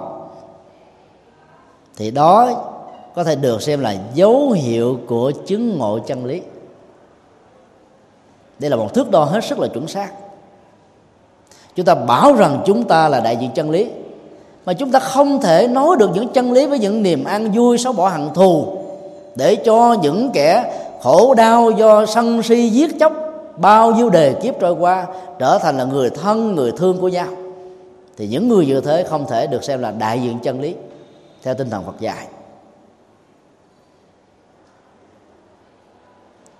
Nếu thuyết pháp mà toàn là nghe lòng tham, lòng sân, lòng si, mượn diễn đàn để làm một cái gì đó, chứ không phải là để à, tuyên ngôn chân lý, thì nó cũng hoàn toàn đi ngược lại với tinh thần đức phật dạy. Và điều quan trọng hơn đó, đức phật vẫn yêu cầu chúng ta lưu tâm một điều, vượt ra ngoài các kiến thức lý luận. Bởi vì giữa hành trình về lý luận đó, nó giống nhau về sự mô tả, nhưng mà khác nhau về bản chất người học phật thông qua các học đường, thông qua các giảng đường, thông qua các cái trường nghiên cứu, sau dài 3 năm, nếu người thông thái dài 3 tháng, có thể nói vanh vách đúng phong phóc những gì Đức Phật đã dạy. Mà chưa chắc gì người đó là hiện năng của chân lý, chưa chắc gì đó đã sống được với chân lý. Cho nên Đức Phật có nói, vượt ra ngoài các lý luận. Và cái tiêu chí kế tiếp là được người trí thật sự chấp nhận hoàn toàn được người mê tín chấp nhận dễ lắm. Chỉ cần chúng ta mạnh miệng mà không sợ hậu quả về nhân quả. Cứ nói thần, nói thánh, nói những điều mà hoàn toàn mình không có. Để làm mê hoặc quần chúng thì người ta theo ào ào. Ở đâu mà làm tam tông miếu, ở đâu quần chúng đông lắm. Ở đâu mà nói về nhân quả, người ta đến rất ít. Bởi vì ờ, người ta bị bế tắc. Nỗ lực nhiều là mà vẫn không thành công, cho nên người ta cần một tha lực để dựa vào mà bây giờ mình dạy đó, hãy về cố gắng mà làm. Hãy trực diện về khổ đau để vượt qua khổ đau. Nhiều người lắc đầu, tôi là không nổi, thôi cho tôi đi chỗ khác. Cho nên trong những cái hoàn cảnh mà khổ đau như vậy, những lời hứa cuội nói bằng những lời ờ, quyền bí như thế làm cho người ta mê hoặc. Để ít nhất là người ta an ngủi được ở trong một cái giai đoạn khổ đau nhất định nào đó, thì quần chúng theo rất là đông. Đạo phật quý kỳ tinh bất quý kỳ đa. Quý hồ tinh bất quý kỳ đa. Cần cái tinh hoa chứ không phải cần cái số lượng nhiều. Thì cái tinh hoa đó nó, nó như là những cái hạt lúa chắc. Còn những vỏ trấu đó chỉ cần một cơn gió lốc thổi qua nói theo tinh thần của kinh diệu pháp liên hoa thì tất cả nó đi đều bay đi mất hết. Cái mà chúng ta cần và có thể sử dụng được giá trị của nó là gạo thóc thật sự chứ không phải là trấu hàng tấn tấn tấn tấn tấn, trấu. Không thể đem lại cái no khi một con người đang đói mà cần cơm để ăn.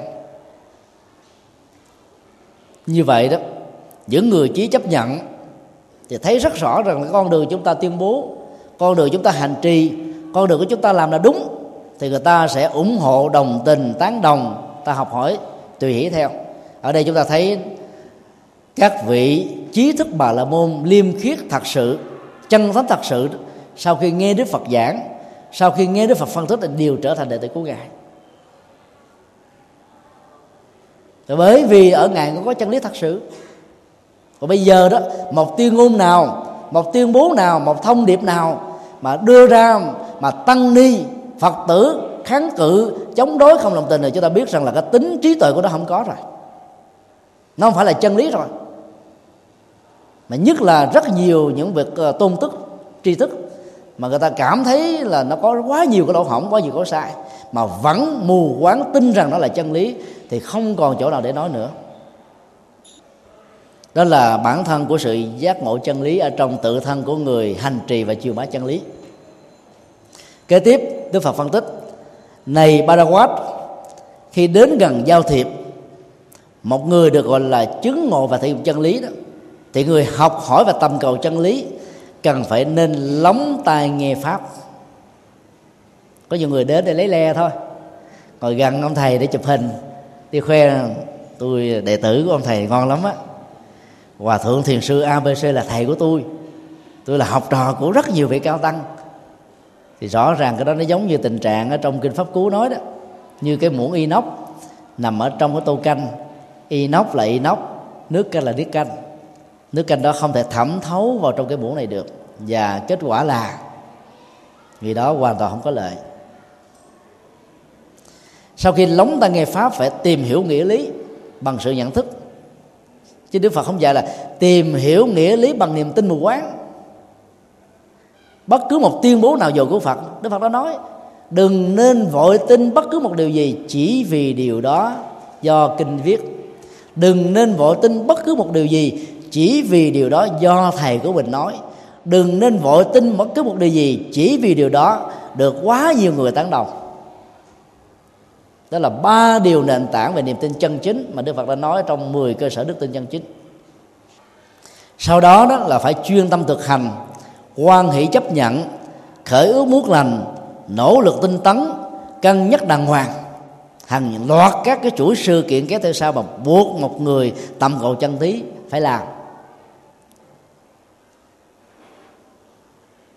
Vào cổng chùa, chẳng ăn chung, huống hồ là đứng ngoài cổng chùa. Có nhiều người không vào Phật pháp, cứ đứng bên ngoài nghiên cứu để thỏa mãn cái tri thức của mình.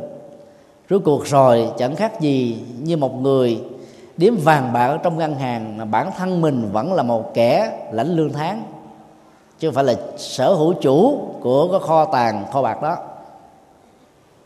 Chuyên tâm thực hành đó dĩ nhiên nó có thể có những cái khó ban đầu không có gì là không khó. Cái gì nó cũng phải trả bằng cái giá. Phải đâu được làm trước đó sẽ thành thói quen. Cũng giống như những người mới bắt đầu ăn chay, khó lắm. Có người nói, tôi ăn chay về sao thấy nó, cái bụng nó lỏng bỏng lẻo bẻo. Có người nói ờ, trời, ăn chay về sao thấy nó mỏi mệt nhức đầu quá. Ăn rồi riết nó quen. Có nhiều người nghe nó pháp là, trời, ông thầy nhật từ ông nói sao buồn ngủ quá trời quá đất. Thì nghe hai ba lần là thấy cũng thôi, không sao do giảng buồn ngủ chứ không đến nỗi là giảng quá dở. Cái gì mà chúng ta đã có chú tâm đó có một cái niềm mà à, thích thú đó là từ từ nó quen. Cũng giống như người ăn chay đó. Sau khi ăn chay một thời gian đó chỉ cần nghe cái mùi ở trong cái chiếc đũa cái muỗng cái tô cái bát cái dĩa của người ăn mặn sử dụng hàng ngày là bắt đầu muốn ói à.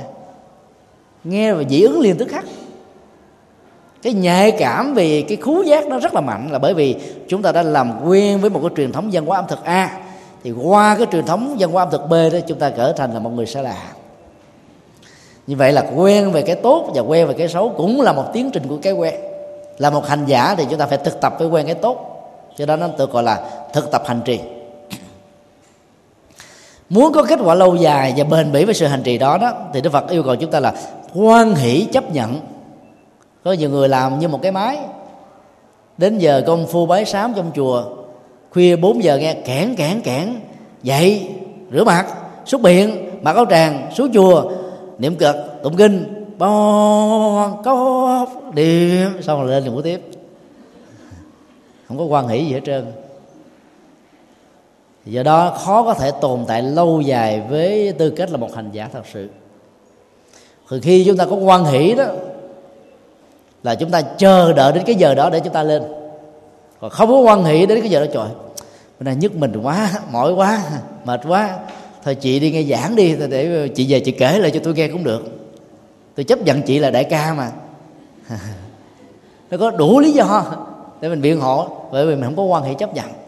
Mình làm như là một cái thói quen, hay làm như một sự chiều chuộng, làm để mà hài lòng, ăn theo thôi, thì nó không bền mà muốn như thế đó thì phải khởi khởi ước muốn lành. Ước muốn đẹp không có gì là xấu. Do đó đạo phật vẫn khích lệ chúng ta có những mức ơ ờ, ước mơ có những lời cầu chúc có những lời nguyện lành. Bởi vì cái đó là bản chất hạnh phúc. Và chúc tụng lẫn nhau những lời chúc tụng lành đó thì nó mang lại niềm vui. Năm nay đó đại lễ phật đản liên hợp quốc đó, chúng tôi khởi sướng là phải sử dụng cái thiệp phật đản công ty thiệp và bách việt đó, đã làm ra rất nhiều loại loại thiệp và phổ biến rồi. Do đó, quý vị à, có thể sử dụng những loại thiệp này và những loại thiệp hay đó để chúc tụng lẫn nhau. Và chúng tôi xin đề nghị đó, mình mỗi người dành ra khoảng từ 50 ngàn đến 100 ngàn làm công đức, mua về vài chục tờ thiệp khác nhau, rồi mượn một cái sổ danh bạ những trang vàng đó.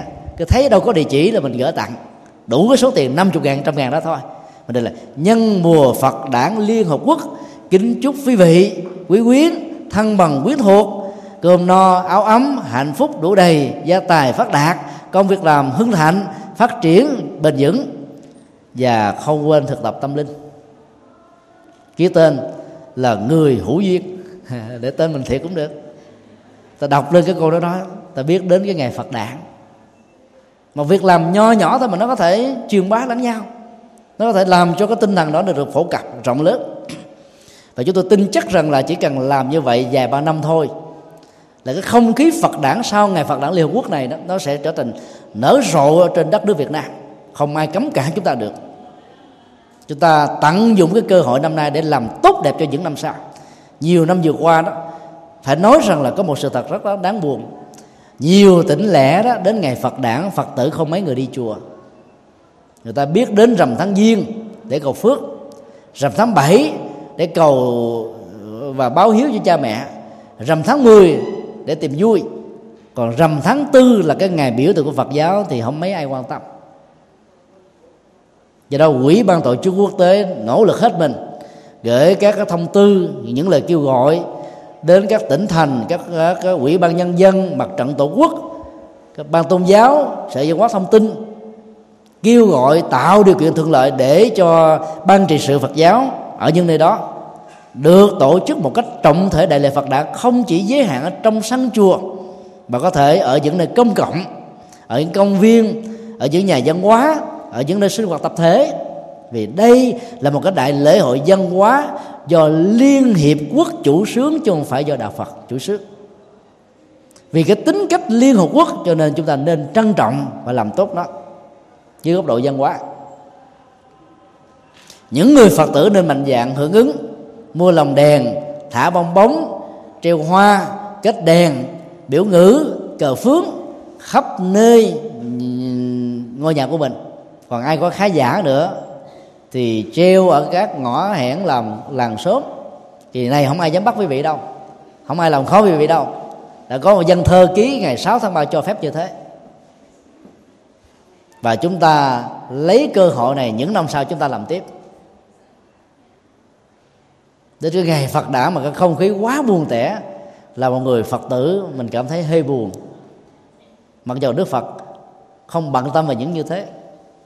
Chúng tôi kêu gọi là những người phật tử đó, thì chúng ta nên xin phép nghỉ cái ngày rằm tháng tư. Và ngày mùng 8 tháng tư, xin nghỉ phép trước thì không ai gây khó, gây dễ chúng ta vận động con em thân bằng quyến thuộc của mình cũng làm như thế. Có phép đàng hoàng. Để cho biết đến cái ngày đó là ngày Phật đản, cho nên tất cả mọi Phật tử và những người có thiện cảm với Đức Phật đều nghỉ để tạo ra một cái lễ hội. Và đến độ chính phủ phải thừa nhận nó là một cái ngày lễ hội tôn giáo thế giới. Và do đó không có lý do gì mà trong nước không cho phép. Ở trong nước không cho nghỉ tất cả mọi thứ nó phải phát nguồn từ phong trào quần chúng. Chúng ta phải tự làm, khuyến khích người, mọi người cùng làm, thì chúng ta từ từ sẽ được. Nỗ lực tinh tấn với những sự cân nhắc chân chính nhất, thì cuối cùng chúng ta sẽ đạt được những điều chúng ta đạt. Đó là cái tiến trình để giác ngộ được chân lý. Nó không phải đơn giản tin vào chúa là xong nghe là hứa hẹn là có kết quả. Đơn giản như thế thì có lẽ đức phật không ra đời. Đức phật cũng không phải nhọc công 49 năm thuyết pháp, rầy đây mai đó nói hàng dạng bài kinh để phân tích các góc độ tâm lý, các góc độ đạo đức, tâm linh để giúp cho người ta chuyển hóa và hành trì. Sau khi nghe đức phật nói về à, bản thân của người tuyên bố chân lý hội trì chân lý và cái tiến trình để đạt được chân lý cũng như là cái thước đo để xem rằng là ai là người để chứng ngộ được chân lý. Bà la môn Marawat đại diện cho hàng trăm bà la môn tri thức đó. Thưa thỉnh như thế này, chúng tôi vô cùng cảm kích về những giảng dạy rất là sâu sắc của ngài. Trước đây đó, chúng tôi thường nghĩ rằng với những cái phân biệt đối xử, các sa môn đầu trọc là những người tiện nô, đen đuốc, sanh ra từ có của phạm thiên, không hiểu được chân lý là gì ngày hôm nay, thông qua ngày phân tích, chúng con mới đích thực hiểu được rằng là có một sự tôn kính đích thực đối với các vị sa môn đầu trọc. Những người như thế rất đáng kính, rất đáng dễ thương, rất đáng gần gũi và xin nhận nơi đây lòng thành của chúng tôi, nhận chúng tôi làm đệ tử. Kết thúc của bài kinh nó diễn ra bằng một cái sự chuyển hướng hồi đầu rất tích cực. Lưu thiện đây đó chúng ta cũng xin ờ, chúng tôi xin nói thêm là mô tả đức phật đó, mà có tóc đó, là nó sai với truyền thống tâm linh của nhà phật. Bức tranh mà nói rằng tác giả là ngài phú lô na cũng để đức phật là một người có tóc. Các tượng thờ phật ở trên các chùa cũng là một đức phật có tóc. Đức phật là người đầu tiên trong lịch sử tư tưởng của ấn độ cạo trọc đầu và khích lệ tất cả đệ tử của ngài làm như thế. Cho nên ở trong kinh di giáo, đức phật đã dạy là hãy biến cái đầu trọc trở thành một thông điệp. Mỗi ngày hãy sờ vào đầu của mình để biết rằng là tôi là một tu sĩ tâm linh phật giáo. Lời nói, ứng ứng xử, việc làm, dấn thân, phải làm sao vượt lên trên cái hệ lụy thường tình của con người. Phải làm sao xứng đáng với niềm tin của quần chúng phải làm sao mà lại lệ lạc cho tha nhân? Và mỗi một biểu tượng nó trở thành một thông điệp. Chứ không phải, đây là một cái cực đoan về cái chuyện tu khổ hạnh như một số người đã lý giải. Dân gian đã từng quan niệm, cái răng, cái tóc là vóc con người. Hoặc là gần đây các vị thẩm mỹ nói, nhất dáng gì da là vóc con người. Có người nói là cái nét đẹp là vóc con người, nhưng đức phật nói đó những thứ đó không quan trọng mà quan trọng cái tâm á, là trọng tâm của con người. Làm mới làm đẹp nó thì bên ngoài nó có xấu bên ngoài nó có không đẹp cũng chẳng sao. Vẫn được sự quý trọng thương kính của tha nhân. Do đó đó là các tu sĩ phật giáo đã trọc đầu thì không có lý do gì mà đức phật là có tóc. Không có lý do thích hợp được ở trong ờ, một cái bản kinh Upanishad đó, nó có một cái tựa đề kinh mà dịch nghĩa ra tiếng Việt đó nó là sa môn trọc đầu. Ám chỉ cho Đức Phật là một cái từ biếm nhẹ và Đức Phật đã tận dụng cái từ biếm nhẹ này để chơi chữ. Đây là cái thông điệp của sự buông bỏ. Đây là cái thông điệp của một sự làm mới. Đây là thông điệp của tâm linh. Đây là thông điệp phải vượt lên trên hệ lụy của kiếp người. Đức Phật không cần phải kháng cự lại những cái điều người ta phê bình chỉ trích, mà nhân vào đó để làm mới cái nội dung của nó. Đó là cái con đường tâm linh, đó là một con người lý trí, đó là một con người tự giác. Có lẽ các nghệ nhân đã dựa vào cái mô tả 32 tướng đại nhân, trong đó có một tướng đó, là tóc xoắn xoay về hướng phải. Bây giờ để Đức Phật trọc đầu đó, thì còn có 31 tướng à. Đức Phật đâu có màng những tướng này đâu. Ngài có vì cái phước của Ngài nó có Do Ngài tu tập mà có. Nó có là một cái phản ứng thường tình. Cạo đầu đi không phải vì thế mà nó mất đi cái tướng thông minh. Người ta thường nói là cái người tóc xoắn á là có cái chỉ số cái, cái chỉ số IQ thông minh á nó cao hơn là người cái tóc ờ, nó quá mềm mỏng tóc mềm mỏng là tóc cảm xúc tóc cứng tóc quá dày và cứng là cái người đó lì bản lĩnh cứng rắn bất khuất. Nó cũng đều liên hệ đến à, cái à, cái cái, cái mối liên hệ giữa uh, sinh học trên cơ thể và cái cá tính tâm lý của con người. Còn tóc quăn đâu là cái gì? Cho nên là thể hiện đức phật phải đúng với những gì mà đức phật sau khi ngài đã trở thành phật. Kể từ ngày xuất gia ngài đã xuống tóc đấy còn à, những người họa sĩ và các nghệ nhân đó vẽ và nắng hình tượng của tổ bồ đề đạt ma còn dị hợm hơn nữa. Một gương mặt mà cái gương cái cặp mắt đó nó trừng trừng dữ vô cùng. Nói về sự dứt khoát bản lĩnh là buông bỏ kết thúc chặt đứt hết mọi thứ. Làm như thế nó mất đi yếu tính từ bi. Thứ hai đó vẽ hình tổ sư bồ đề đạt ma mà đầu sói. Trong nhân tướng học đầu sói xấu lắm. Cho nên là mấy ông nghệ nhân đó, tạo ra cái hình thù bồ tát a la hán và tổ sư theo cái kiểu của mấy ổng. Còn các ngài là có cái phong cách riêng của các ngài. Chúng ta phải hiểu như thế để không bị lệ thuộc vào các mô tả vật lý đó.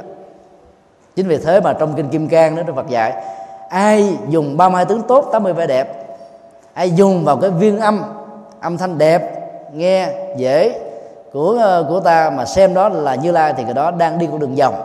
Và do vậy không thấy được như lai thật cũng không thấy được phật tính ở trong mình như là không giác ngộ.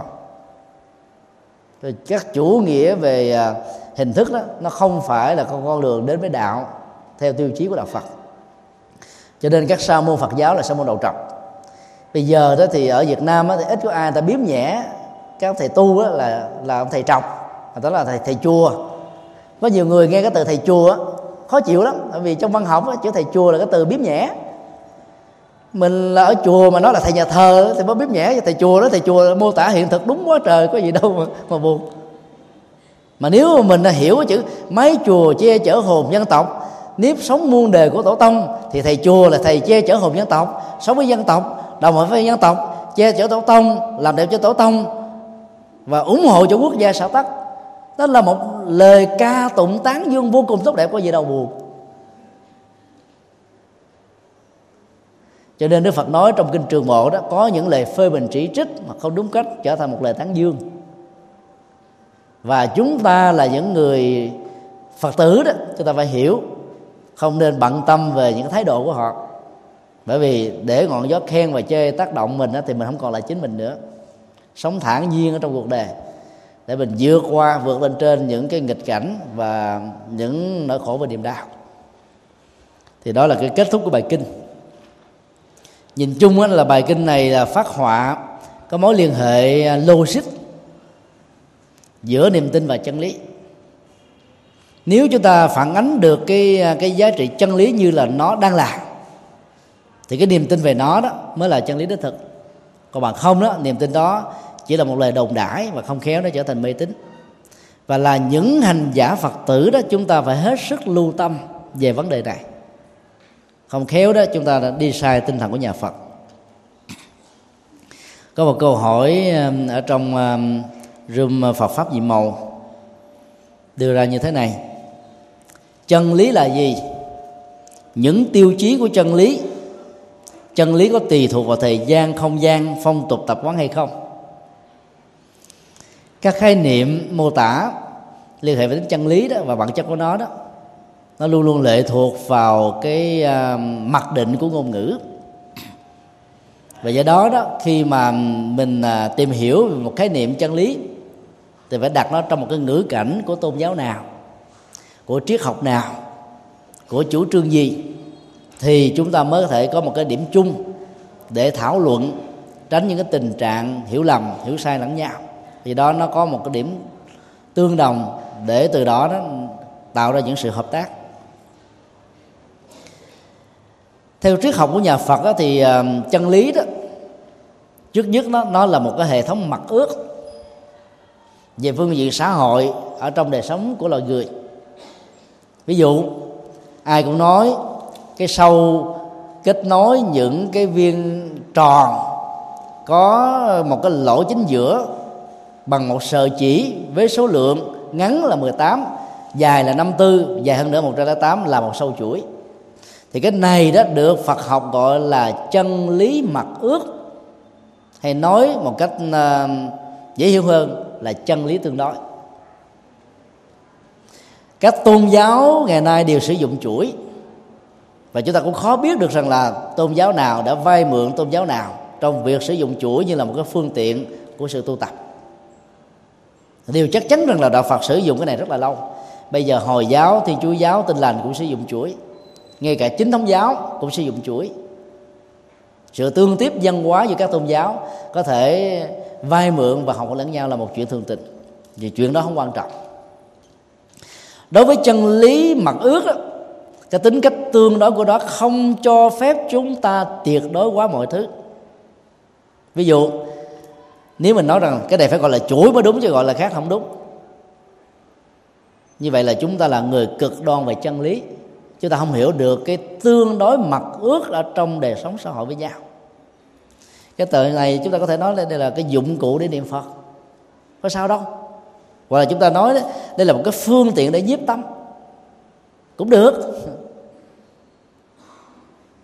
Cho nên là các cái mặc định tương đối về chân lý đó, nó đa dạng và phong phú, miễn nó có thể tạo ra như là một phương tiện để giúp cho mình hiểu được cái gì, đạt được cái giá trị mà giá trị an vui hay lợi ích của đó nó có mặt ở trong đời sống. Điều thứ hai là vượt trên những cái mặc định thông thường, vì cái tính mặc định thông thường nó có giá trị bị lệ thuộc bởi thời gian và không gian. Đạo phật còn dạy chúng ta về một cái chân lý tuyệt đối, hay là cái chân lý gọi là vượt lên trên các cái mặc định chân lý tuyệt đối theo đức phật đó là duyên khởi. Từ duyên khởi đó, chúng ta có ba cái um, hệ quả về nhận thức, đó là vô thường, vô ngã và dukkha chúng tôi không dùng chữ khổ vì nó có lý do. Vô thường đó là cái cái quy luật về um, diễn trình của thời gian thông qua ba chiều, quá khứ, hiện tại, vị lai. Nó làm cho mọi thứ đổi thay và không giữ được cái tinh thể và nguyên chất của nó. Và do vậy, từ nguyên lý vô thường này thay vì người phàm kẻ tục chưa hiểu và giác ngộ được đạo phật, có thể bị khổ đau, dập đầu, khóc lóc, buồn tuổi thậm chí có thể là tự vẫn để kết thúc cái nỗi khổ niềm đau của mình, thì ngược lại người phật tử thấy đó là một chuyện thường tình. Không nên để dòng cảm xúc của mình thăng trầm như là dòng thủy triều lên và xuống. Thứ hai, vô ngã, vì cái gì vô thường đó, về phương diện thời gian thì đó gì nó sẽ kéo theo cái tính chất vô ngã tức là không thực thể về phương diện không gian vật lý. Không có cái gì trong tự thể của đó là một nguyên khối mà không có sự ờ, phối hợp lẫn nhau. Cho nên đó, cái nguyên lý vô ngã cho phép chúng ta nhìn nhận tất cả là tổ hợp. Và do đó ai cho rằng mình là nguyên nhân đầu tiên mình là trọng tâm mình là trục xây thì người đó hiểu sai và hành trì sai tinh thần vật dạy về phương diện tâm lý học. Cái thứ ba là dukkha dukkha đó nó có nhiều nghĩa là khổ đau là không hài lòng là không như ý là ngược lại với những diễn trình mà chúng ta mong mỏi. Khi đối diện trước các sự vật bị cái luật chi phối của vô thường và vô ngã đó, thì chúng ta thường có tiếc nuối hoặc là chúng ta bị khổ đau tất cả những cái đó nó được gọi là dukkha dukkha thì ba cái nguyên lý kéo theo này đó nó thuộc về đó hai cái đầu là bản thân nhận thức về mọi sự vật hiện tượng, cái thứ ba nó thuộc về thái độ. Người phật tử và các hành giả đối diện trước vô thường phải nghĩ rằng, cái này không phải là tôi tôi không bị thuộc vào cái này cái này không phải là tự ngã của tôi tôi không bị lệ thuộc vào nó, cái này không phải là sở hữu của tôi, và do đó tôi thoát lên trên nó. Từ đó khổ đau không có mặt. Khác nhau căn bản về phương tiện hành trì giữa người phật tử, giữa hành giả phật giáo và một người phàm kẻ tục là nằm ở chỗ đó ai hiểu được ai sống được với cái nguyên lý vô ngã vô thường. Ở trong cái nguyên lý duyên khởi chung thì người đó được gọi là sống với chân lý là tuyệt đối của đó hay nói cái khác nếu có một chân lý tuyệt đối thì đó chính là sự tương đối và tương đối trong ngôn ngữ Phật học là duyên khởi. Bản chất của chân lý uh, mặt ước đó, lệ thuộc vào thời gian và không gian ở trong một giai đoạn lịch sử chuyện A có thể xem là là đúng. Chuyện B có thể xem là sai. Sau giai đoạn đó nó có thể bị nhận định đảo ngược. Tính cách uh, giá trị chân lý nó bị thay đổi theo thời gian đó nó lệ thuộc vào các kháo cổ học các dân bản học quan điểm chính trị và sự sử dụng nó cho những mục đích chung và riêng. Trong khi đó chân lý tuyệt đối, trong tự thân của nó là chính nó. Dầu con người có khoác lên trên vai của đó một cái áo, một cái vẽ một hình thức nào, không đúng với nó nó cũng không vì thế mà mất đi. Hoặc tô hồng trên đó, bất kỳ các hào quang gì cũng không vì đó mà nó tăng thêm giá trị. Nó là chính nó, trong tự thân của nó nó độc lập với mọi thứ, ghét thương. Nó độc lập với sự đồng tình hay là tán dương của con người tiếp cận về đó cho nên chân lý tuyệt đối là sự vật đang là là chính nó trong tự thể duyên khởi của nó. Thì cái chân lý tuyệt đối này nó không bị lệ thuộc vào không gian không lệ thuộc vào thời gian nó không lệ thuộc vào phong tục tập quán nó không lệ thuộc vào phong uh, luật pháp của một quốc gia nó không lệ thuộc vào các cơ cấu chính trị. Và cái chân lý tuyệt đối này mới chính là cái mà chúng ta hướng về. Còn trong cái chân lý tương đối đó là để chúng ta hòa hợp với nhau. Ví dụ, gặp ông thầy tu thì cái phải kêu bằng ông thầy. Gặp thầy tu mà kêu bằng anh, sư cô kêu bằng chị. Trong một cái giai đoạn, các quan chức đã từng làm như thế, thì chúng ta biết rằng là đã không sống được với cái chân lý mặt ước, cái chân lý tương đối. Tức là cái lịch sự giao tế để tạo ra một sự truyền thông trong đời sống của con người với nhau. Còn gặp một thầy cô giáo mà kêu bằng anh là thấy lạc quẻ rồi, phải không à gặp một người tuổi bằng cha của mình mà kêu, anh ơi phải không? Là cũng lạc quẻ bởi vì nó đi ngược lại với cái chân lý mặt ước. Mà dĩ nhiên có một số nơi nó phá sợ phá vỡ cái đó. Vì bởi vì họ không cho đó là chân lý họ không chấp nhận. Ông là thầy của ai chứ? Ông phải là thầy của tôi đâu. Người ta được quyền như thế bởi vì ta có tự do. Do đó chân lý tương đối là một uh, giao tế xã hội. Chân lý mặt ước là một khế ước xã hội. Chân lý tương đối là các mặc định mà con người sử dụng nó để truyền thông với nhau rồi chân lý tuyệt đối là chính những cái mà chúng ta sống để không vì thế mà đánh mất đi những giá trị và tình người.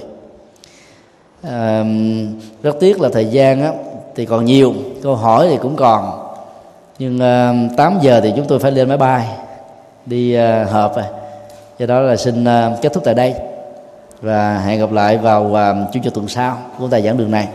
À, kính chúc quý hành giả được an lành và tất cả các vị pháp hữu ở trên à, room sinh hoạt và pháp nhiệm màu à, cũng đều được nhiều an vui và hạnh phúc à, nam mô bổn sư thích ca mâu ni phật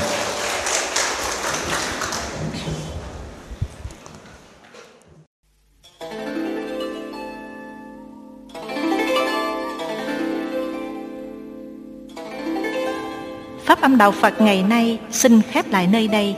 Quý vị muốn thỉnh hoặc ấn tống các đĩa CD về Đại Tạng Kinh Việt Nam, các kinh sách do Thầy Nhật Từ biên soạn, các bài pháp thoại, các đĩa CD về âm nhạc Phật giáo, cũng như muốn đóng góp vào các hoạt động từ thiện của Đạo Phật ngày nay, xin liên lạc theo địa chỉ Công ty trách nhiệm hữu hạn Đạo Phật ngày nay, Chùa Giác Ngộ, số 92, đường Nguyễn Chí Thanh, phường 3, quận 10, thành phố Hồ Chí Minh, Việt Nam.